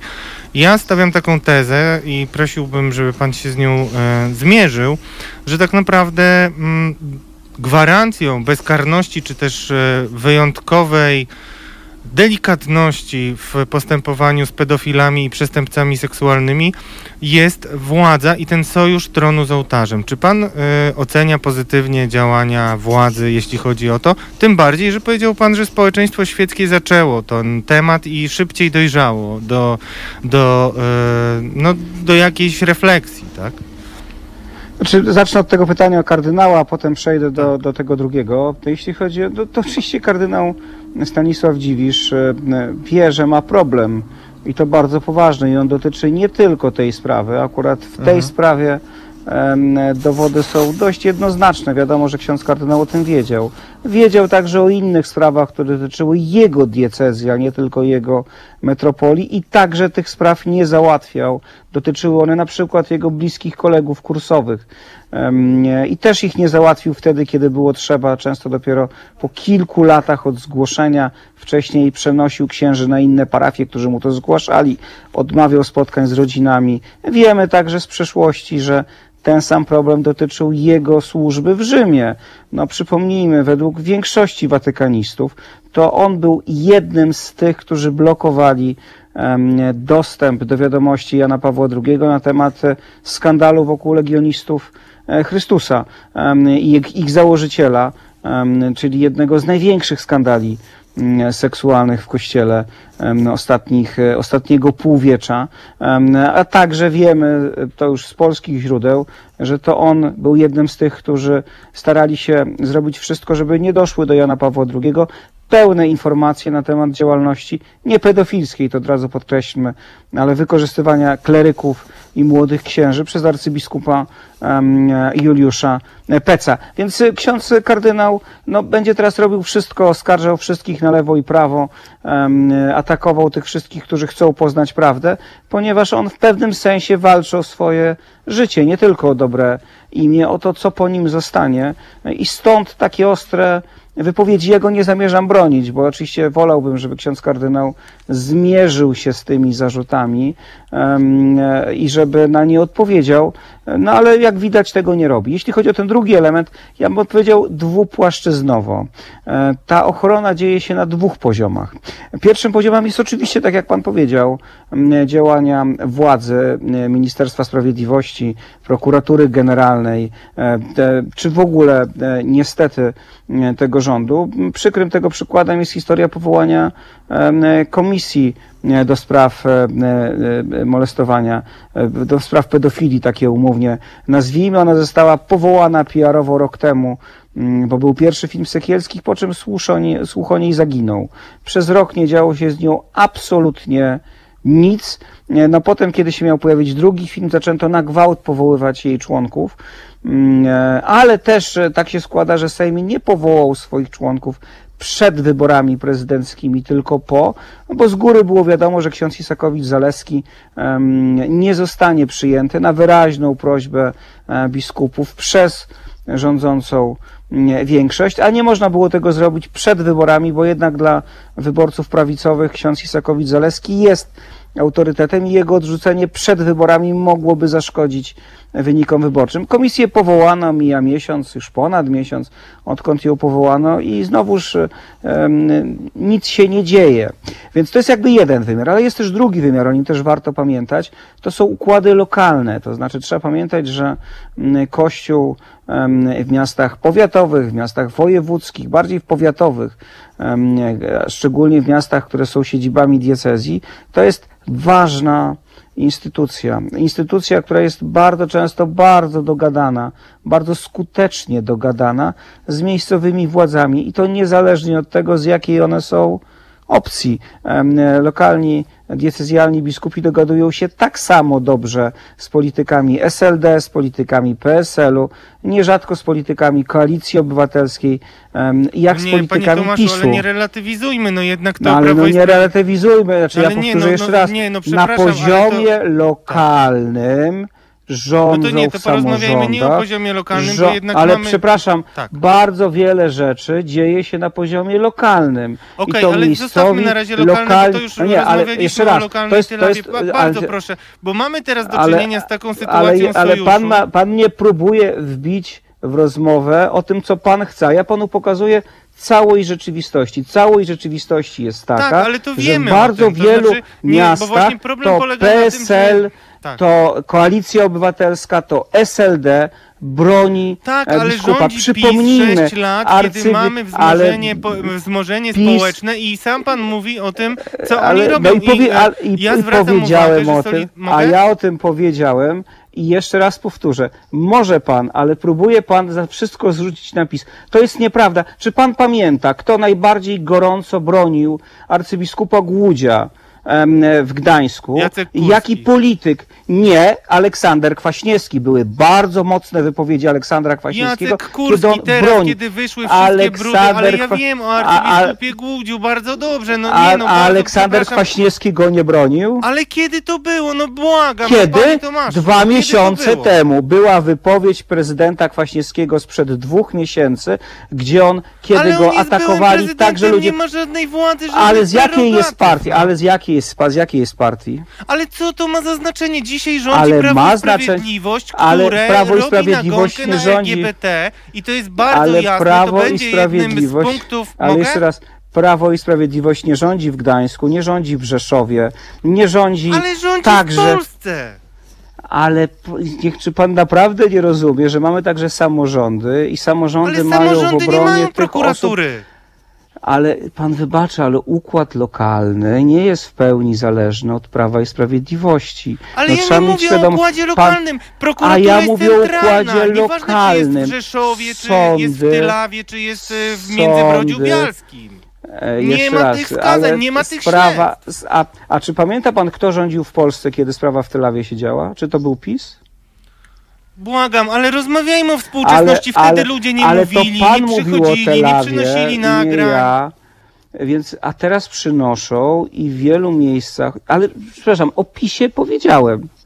Czego pan Tak, więcej ale nie, bo jest, oczekuje? jest, znaczy, bo ja mam taki problem, e, jeśli chodzi o LGBT i wpisanie tej... Ale, e, ale nie rozmawiamy teraz o LGBT. Nie, ale rozmawiamy dlatego, że LGBT pozwoliło odwrócić uwagę od problemu pedofilii. Zgodzi się pan ze mną, czy nie? Jednak arcybiskup Marek Jędraszewski, co do którego można mieć naprawdę dużo e, różnych zastrzeżeń, zaczął tą nagonkę tak naprawdę, mówiąc o tęczowej zarazie i potem to bardzo skwapliwie politycy podchwycili. I teraz ja, e, jakby to jest ewidentna zasłona dymna, pan, e, a pan jednak e, no, nie, nie widzi tego, że to jest polityczny ruch, że to jest e, zakłamanie, szczególnie jeśli chodzi o arcybiskupa Mar Marka Jędraszewskiego. To jest bardzo Ale konkretne znaczy- pytanie.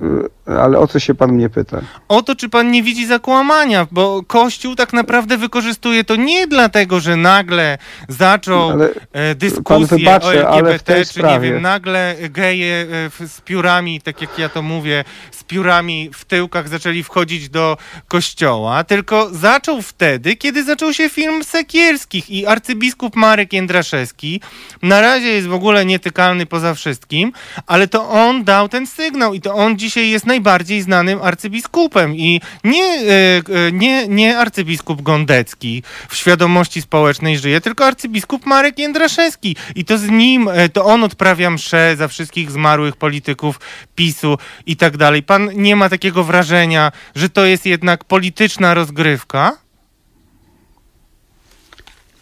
Ale co jest polityczną rozgrywką? LGBT. To Znaczy, próbuj... LGBT Tęczowa jest, zaraza konkretnie. e, e, spór dotyczący e, zmian obyczajowych proponowanych przez środowiska lewicowo-liberalne jest sporem realnym. To nie jest spór wymyślony przez arcybiskupa Marka Jędraszewskiego. Mnie się może nie podobać styl, w jakim on o tym mówi, ale problem istnieje. No, są pytania, które są stawiane także w debacie publicznej o zmiany prawne i w tej sprawie Kościół katolicki jako całość nie może milczeć. W największym skrócie nauczanie Kościoła w tej sprawie jest jasne. Akty homoseksualne, podkreślam, akty homoseksualne są grzechem. Nie ma i nie może być zgody na małżeństwa homoseksualne.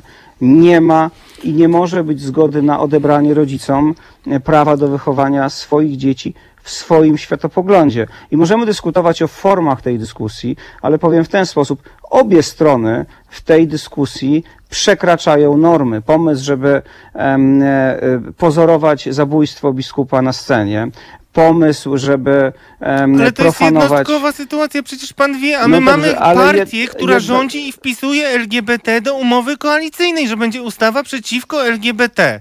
To jest y, naprawdę, tam nie ma żadnych konkretów, to jest ideologiczna wojna o władzę Zbigniewa Ziobro. Nie ma pan takiego wrażenia, że dzięki temu tak naprawdę mamy sytuację, że można sobie uśpić sumienie, bo jest tyle problemów przecież i y, Kościół jest atakowany. Właśnie pan mówi o tym, e, o tym arcybiskupie, e, poderżnięte gardło i tak dalej. I tutaj, jak rozumiem, będzie zaraz surowa kara, tak jak była surowa kara za wieszanie tęczowych flag i tak i A jaka i, była, jaka była surowa kara za wieszanie tęczowych flag? no, no zatrzymywali te e, osoby y, 500 Te kilometrów osoby- od domu, z tego co pamiętam. No to nie jest zupełnie jakby No ale kary jeszcze, sąd, sąd jeszcze nie wydał, Okej, nie ale to pan się zgodzi ze mną, że to jest pewien problem, jeśli chodzi o nadwrażliwość władzy na ochronę, e, re, ochronę symboli religijnych, e, bardzo konkretnie. Ale to ja sobie Znaczy, ja, bo... nie, nie, ale przepraszam bardzo, znaczy nie ma żadnej nadrażliwości, dlatego że, przepraszam, za podarcie Pisma Świętego, czy za podeptanie em, obrazu e, Matki Bożej, nie było podeptał? żadnej kary. A to- No to- kto podeptał? No Nergal podeptał, przepraszam. nawet nie Więc wiem, znaczy bądźmy, to bądź, no a, a wie pan, a ja wiem, więc bądźmy bardzo ostrożni. Znaczy ja rozumiem, że każda ze stron widzi, sytuacje. widzi No jeszcze tak. raz, e, no To to, są, to nie są jednostkowe sytuacje. Jeśli artysta pedofilii. robi Ale pan chce, wysyp- ale pan, ale Ja- panie ja Tomaszu, chcę dla pana to jest to powiedzieć- równe podarcie y, y, Pisma Nie, Świętego nie, z nie, znaczy pedofilią? zaraz, zaraz, ale proszę mi nie przypisywać opinii, Nie, ja których ja pytam nie pana. wyraziłem. Ja. A ja panu odpowiadam. Pan mi mówi, że mamy nadwrażliwość w obronie e, symboli religijnych. A strony ja panu władzy. odpowiadam, nie mamy takiej nadwrażliwości. Ze strony władzy Ponieważ mówię. gdyby tak było, to Nergal byłby już dawno skazany. A nie był. I Ale nie bo jest. były wtedy, Więc nie było bardzo rządów ostrożnie. PiSu, właśnie na tym Ale to polega. oczywiście, że to się działo już za rządów PiSu, e, tylko że sądy, przypomnę panu, no może pan o tym zapomniał, a może Tak, pan by pewnie nie tak. chciał, nie są zależne od PiSu. Nie, I to jest- sądy jest wydają wątpliwe. wyroki. Przepraszam. No to nie jest wątpliwe, tylko w wielu kwestiach, nawet PiS ciągle na to narzeka i w wielu bardzo kwestiach sędziowie wydają wyroki odmienne od tego, czego oczekuje od nich e, władza i e, tak po prostu jest. Natomiast ochrona, jaką się cieszy e, Kościół, nie wynika tylko z rządów PiSu. Ja powtórzę jeszcze raz, wynika z bardzo szerokiego układu, w którym uczestniczą politycy, prokuratorzy, także sędziowie o bardzo różnych opcjach politycznych. Byłoby bardzo prosto, gdyby chodziło tylko o PiS, ale i pan i wszyscy, którzy śledzą tą sprawę, doskonale wiedzą, że tak po prostu nie jest. To jest nieprawda. Owszem, Nie, Prawo i nie. Sprawiedliwość w tej chwili Ja nie zgadzam, no gwarantuje przykro pewne rzeczy ale- na poziomie krajowym, ale dokładnie tak samo na poziomie lokalnym gwarantują to układy Ale nie lokalne, poziomu które lokalnego dla wymiaru ale sprawiedliwości i prokuratury. że No jest. nie, no Pan nie, po wybaczy, prostu nie. sądy są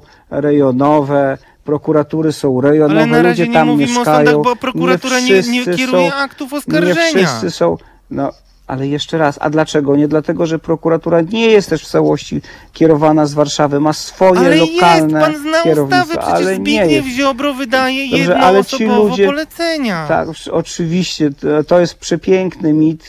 Zbigniew to nie Ziobro jest ma mit, swoją jest odpowiedzialność za tę sprawę. To, To jest ustawa o prokuraturze zmieniona w jest usta- 2016 tak. roku. I sądzi pan, że y, y, Zbigniew Ziobro kieruje każdą decyzją Ale każdego ja nie mówię, że każdą, tylko jeżeli się bierze mieście. pełną władzę, to bierze się pełną odpowiedzialność. O to chodzi. Ja mówiłem, okej, Zbigniewie Ziobro, bierz sobie prokuraturę, ale odpowiadasz za każdą Ale ja, decyzję, raz, tak? ja nie jestem dziennikarzem politycznym. Jak pan chce rozmawiać o polityce, to proszę rozmawiać z dziennikarzami politycznymi. Ale to nie rozmawiamy Ja o polityce, tylko o rozmawiamy o, Kościele. polityce w służbie Kościoła, który jest A ja panu zgniły. odpowiadam układ lokalny. Kościół Dobrze. nie jest zgniły. Niektórzy z ludzi kościoła Okej. popełniają grzechy bardzo poważne. Były również przestęp, było również systemowe krycie, ale Kościół jest święty świętością Boga. To teraz A, możemy, i w może, taki Kościół wierzę. bo ja nie chcę takiej piłeczki, y, muszę pana dociskać, ale y, chciałbym też, żeby Szymon Piegza, y, pan, panie redaktorze, jakby pan mógł się odnieść do, takiej, do takiego stawiania sprawy? Pan też pisze o tym właśnie, że zaczęła prokuratura sprawę nieprzedawnioną i ja bardzo jestem ciekaw, jak ta sprawa się potoczy. Czy może nam pan w związku z tym, że zna pan te okoliczności, powiedzieć, jak pan to widzi dzisiaj?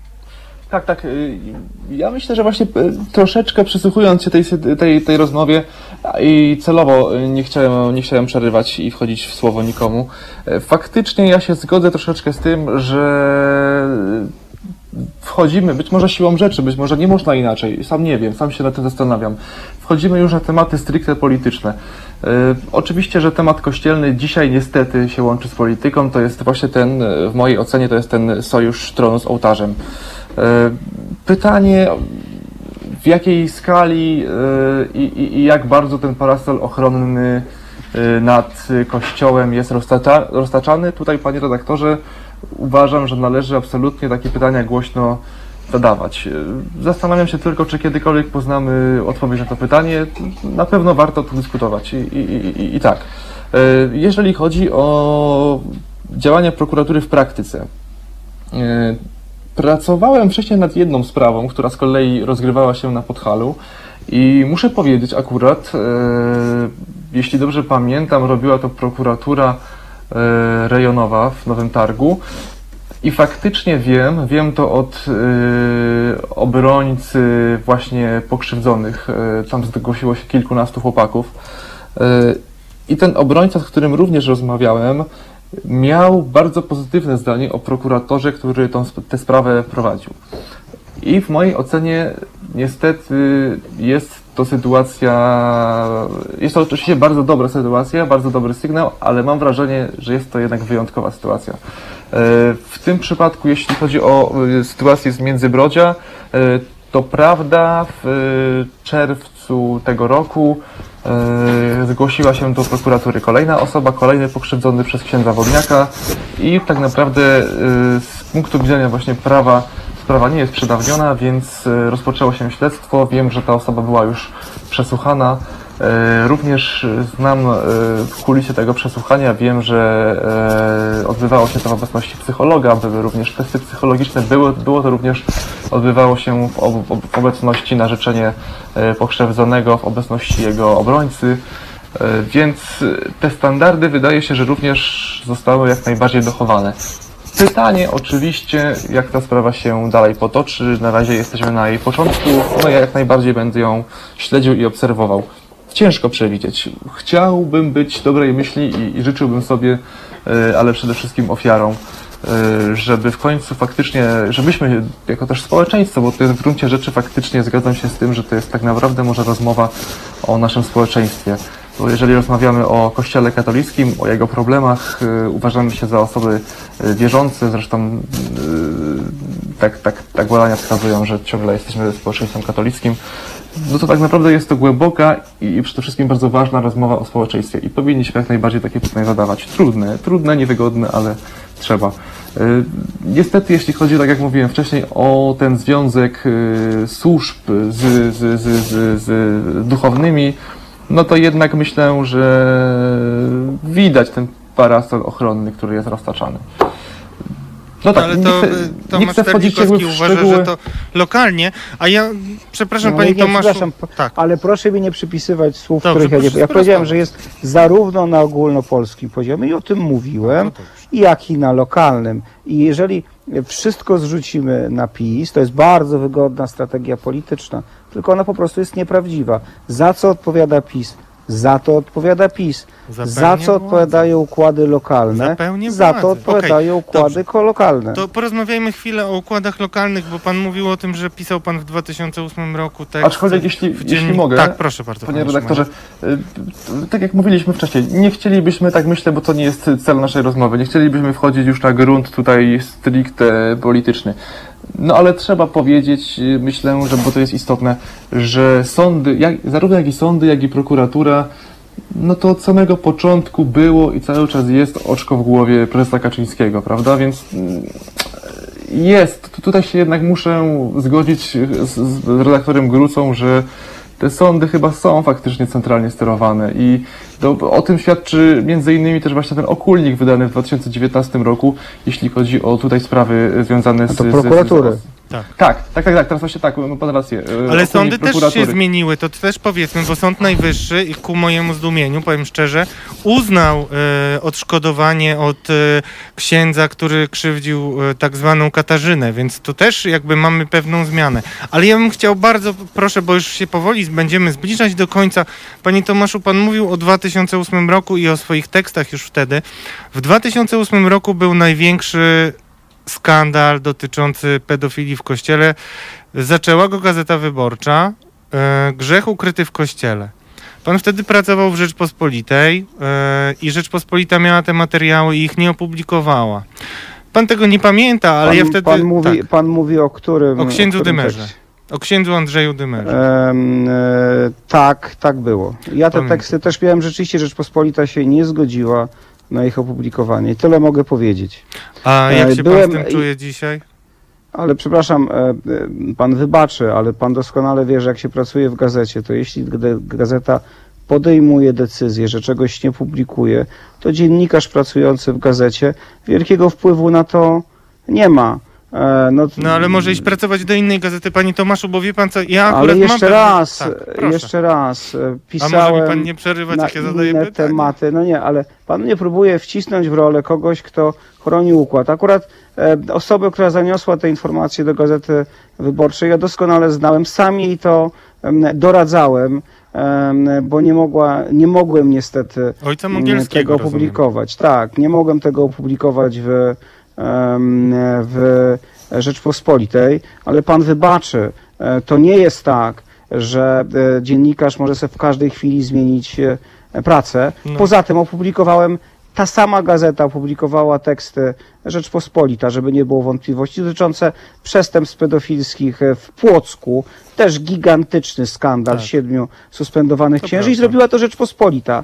A więc Ale nie byłbym bardzo o- ostrożny z oskarżaniem. Ale ja No mówię, nie, ja przepraszam, tylko ale mówię o pan tym mi mówi grzechu zaniedbania. Ja mówię o spowiedzi o je- powszechnej. I ja mówię A o ja- spowiedzi a ja, powszechnej. mówię, a ja mówię o tym, że ja się spowiadam indywidualnie i nie robię tego na łamach radia. Oczywiście. To, co zrobiłem, to zrobiłem.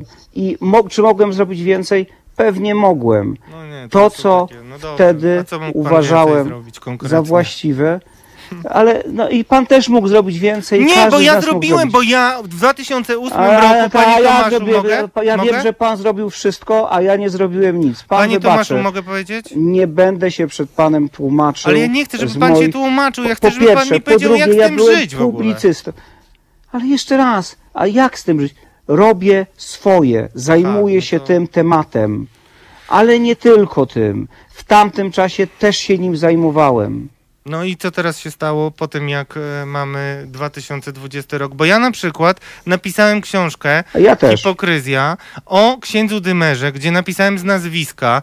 Nie wydaje mi się, żeby pan ją przeczytał, mimo że zachęcałem. E, I jakoś nikt e, się tym specjalnie nie interesuje, a ksiądz Dymer w międzyczasie robi miliony, stworzył szpital, dostał ziemię i jest kompletnie bezkarny. A ja nie mogę przez to spać. Ja, ja, ja po prostu No dobrze, chciałem ale pana jeszcze raz, spytać, jak to czy- pan może spać, bo ja nie wiem. Czego pan ode mnie oczekuje? Czy Żeby ja jestem pan przełożonym grzmiał. księdza Dymera? Nie, żeby pan ale, grzmiał. grz- ale grzmiałem na ten temat. Ale kiedy pan grzmiał? 12 lat temu? Nie, również później kilkakrotnie pisałem na ten temat. A pamię... no a jak ja napisałem książkę, to już pana to nie interesowało, tak? O księdzu Dymerze. Ale jeszcze raz, a pan pisał o mojej książce?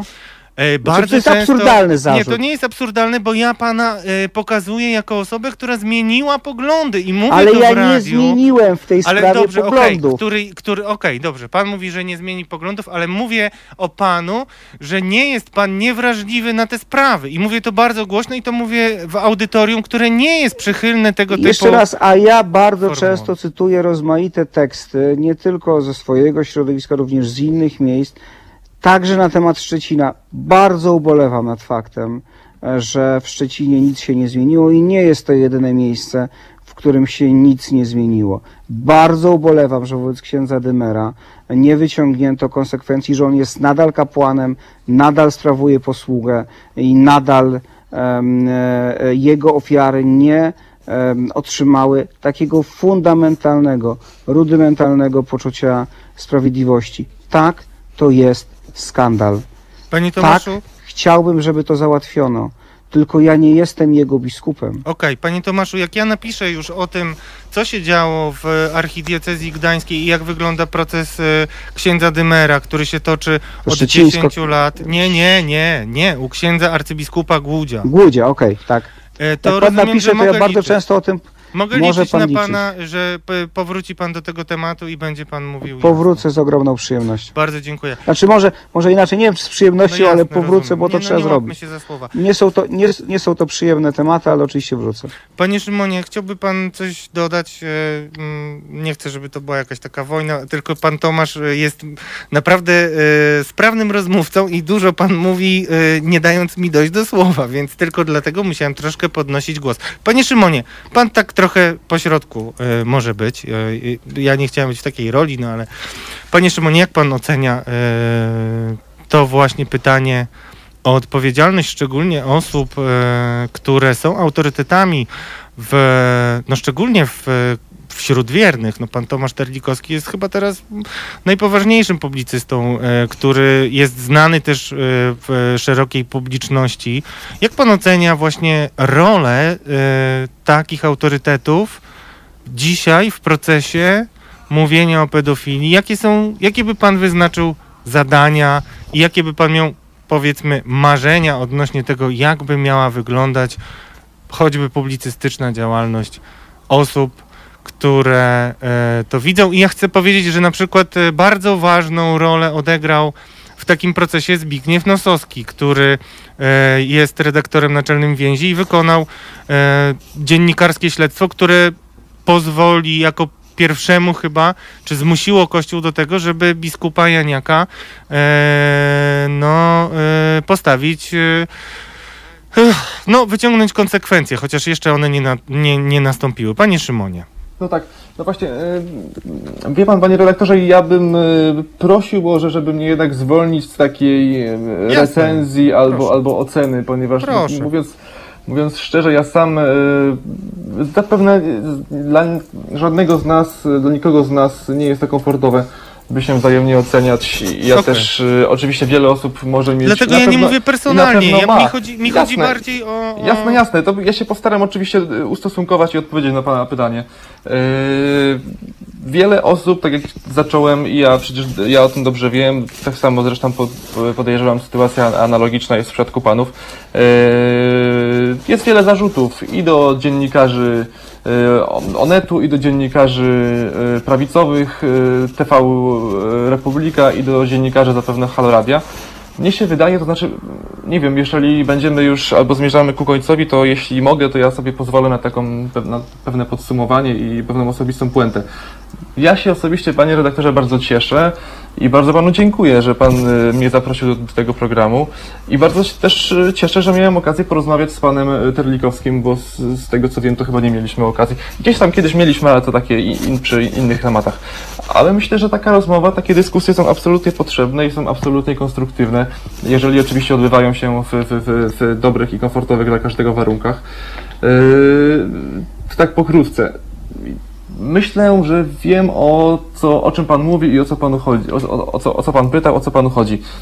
E, Powiem tak, e, żeby oczywiście też nikogo nie cenzurować, bo, bo nie o to mi chodziło.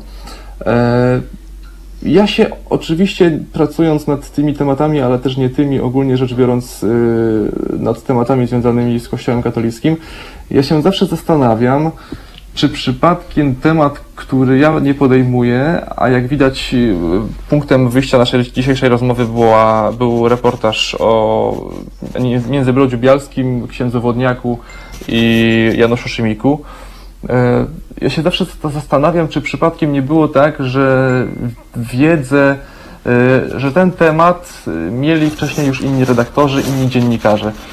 Owszem, wygląda to w ten sposób, to znaczy rzeczywistość jest taka, jaka jest i myślę tutaj też nie będzie to wielkim zaskoczeniem dla nikogo. E, Osoby, które są bliżej pewnych instytucji, y, tutaj mam na myśli Kościół katolicki, wiadomo, że pewne informacje dostają wcześniej albo do pewnych informacji dochodzą sami wcześniej, bo to też nie chcę powiedzieć tak, w formie zarzutu, że, że, że, że coś dostają. Y, Po prostu pracują nad tematami, ponieważ gdzieś coś znajdą albo usłyszą. Tak, ja oczywiście zawsze sobie zadaję to pytanie, czy przypadkiem y, dziennikarze z drugiej strony nie wiedzieli o, tema- o, o tych tematach. Y, oczywiście takie pytanie należy, y, czy już powstać, nie wiem czy teraz, akurat dzisiaj, bo chyba już nie mamy czasu na to, Już ale takie, tak no właśnie, takie pytanie też należy, y, y, trzeba będzie postawić w przypadku, y, na pewno trzeba będzie postawić w przypadku kardynała Dziwisza.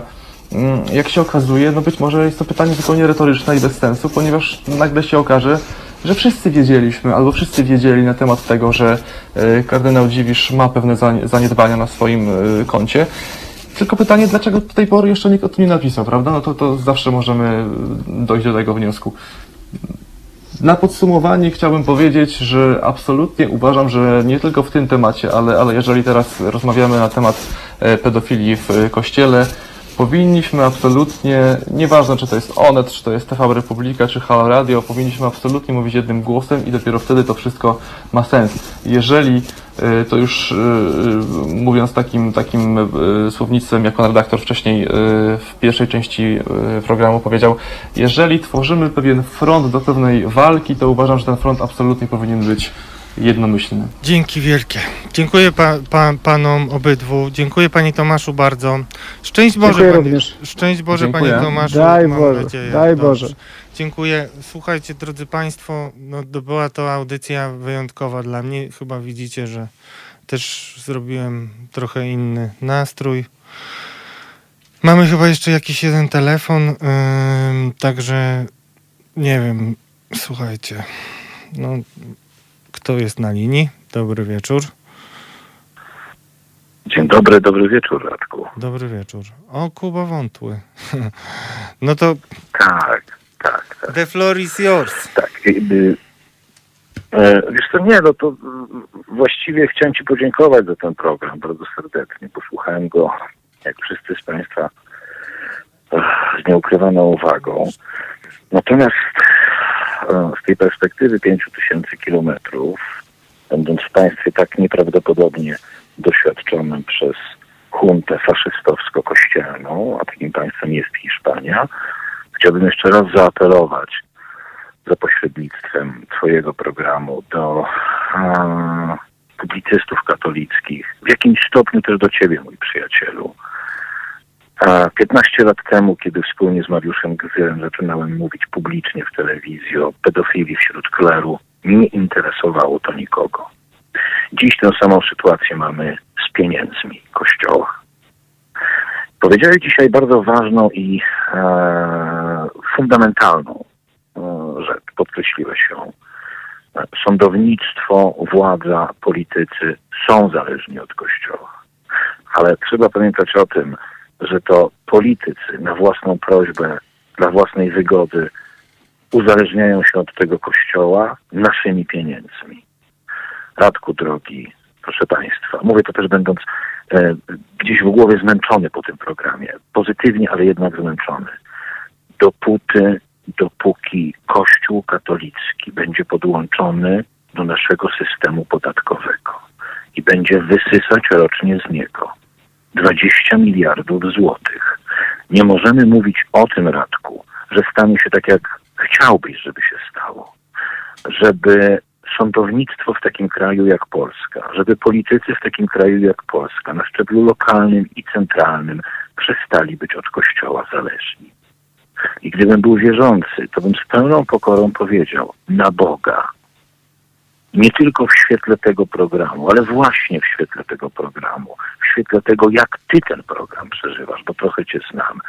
Czas najwyższy zrozumieć, że Kościół katolicki liczy właśnie na to, że będziemy się zajmować tematem, do którego już zaczynamy być przyzwyczajeni, że będziemy się zajmować wyłącznie dramatem ludzi, dzieci, dziś dorosłych osób między innymi, które przez lata były wykorzystywane przez księży. Dlaczego? Dlatego, że Kościołowi jest to wygodne, ponieważ status quo fundamentalny, finansowy nie zostanie w ten sposób naruszony. Im dłużej będziemy skupiać się tylko i wyłącznie na pedofilii, tym dramaty współczesnych dzieciaków i osób dorosłych, dramaty sprzed lat, będą trwały dalej, ponieważ fundament relacji państwa z Kościołem, patologicznej relacji państwa z Kościołem, czyli fundament pieniężny, nie zostanie naruszony. I tylko tyle chciałem powiedzieć, dziękując Ci jeszcze raz naprawdę bardzo serdecznie za dzisiejszy program, Radku. Dziękuję. Nie było, nie było ani fajnie, ani łatwo, no ale starałem się być uczciwy. I dziękuję Ci też za radio. Dzięki bardzo, stary. Dzięki. Dziękuję Dzięki. wszystkim Dzięki. Państwu. Pozdrawiam też. Państwa. Dziękuję. Słuchajcie, no staram się Wam życzyć dobrej nocy. Nie wiem, co, co mógłbym powiedzieć. Myślę, że jakoś, wiecie, no nie wiem, no tak mi ciężko trochę mówić o tym, co powiedział Pan Tomasz, e, no bo można iść inną drogą, tylko to boli, no i no i to nie chodzi o to, że jest łatwe, tylko jak poświęcasz swoje życie takim różnym sprawom, które mm, powodują, że nie zawsze wygrywasz, to wtedy sobie myślisz, że jednak źle wybrałeś tą walkę. Yy, I poza tym czujesz się odpowiedzialny za tych wszystkich ludzi, których namówiłeś do tego, żeby szli za tobą. I wiecie co, ja się często zastanawiam, czy ja po prostu nie zrobiłem życiowego błędu, yy, wierząc. Ale nie wiem, po prostu trzeba być zgodnym z sobą, od siebie nie da się uciec. Nie uciekajcie, ale ja myślę, że to jedenaste przykazanie naprawdę powinno być dla nas wszystkich, moi kochani, uniwersalne. Proszę Was, żebyście pamiętali o wspieraniu radia, żebyście nie byli obojętni, żebyście nie byli agresywni, żebyście pamiętali, że my wszyscy musimy się w tym kraju zmieścić, a tak naprawdę taka napieprzanka jest tylko na rękę jednej ekipie. Dziękuję Wam bardzo i wkrótce, mam nadzieję, się usłyszymy znowu. Cześć.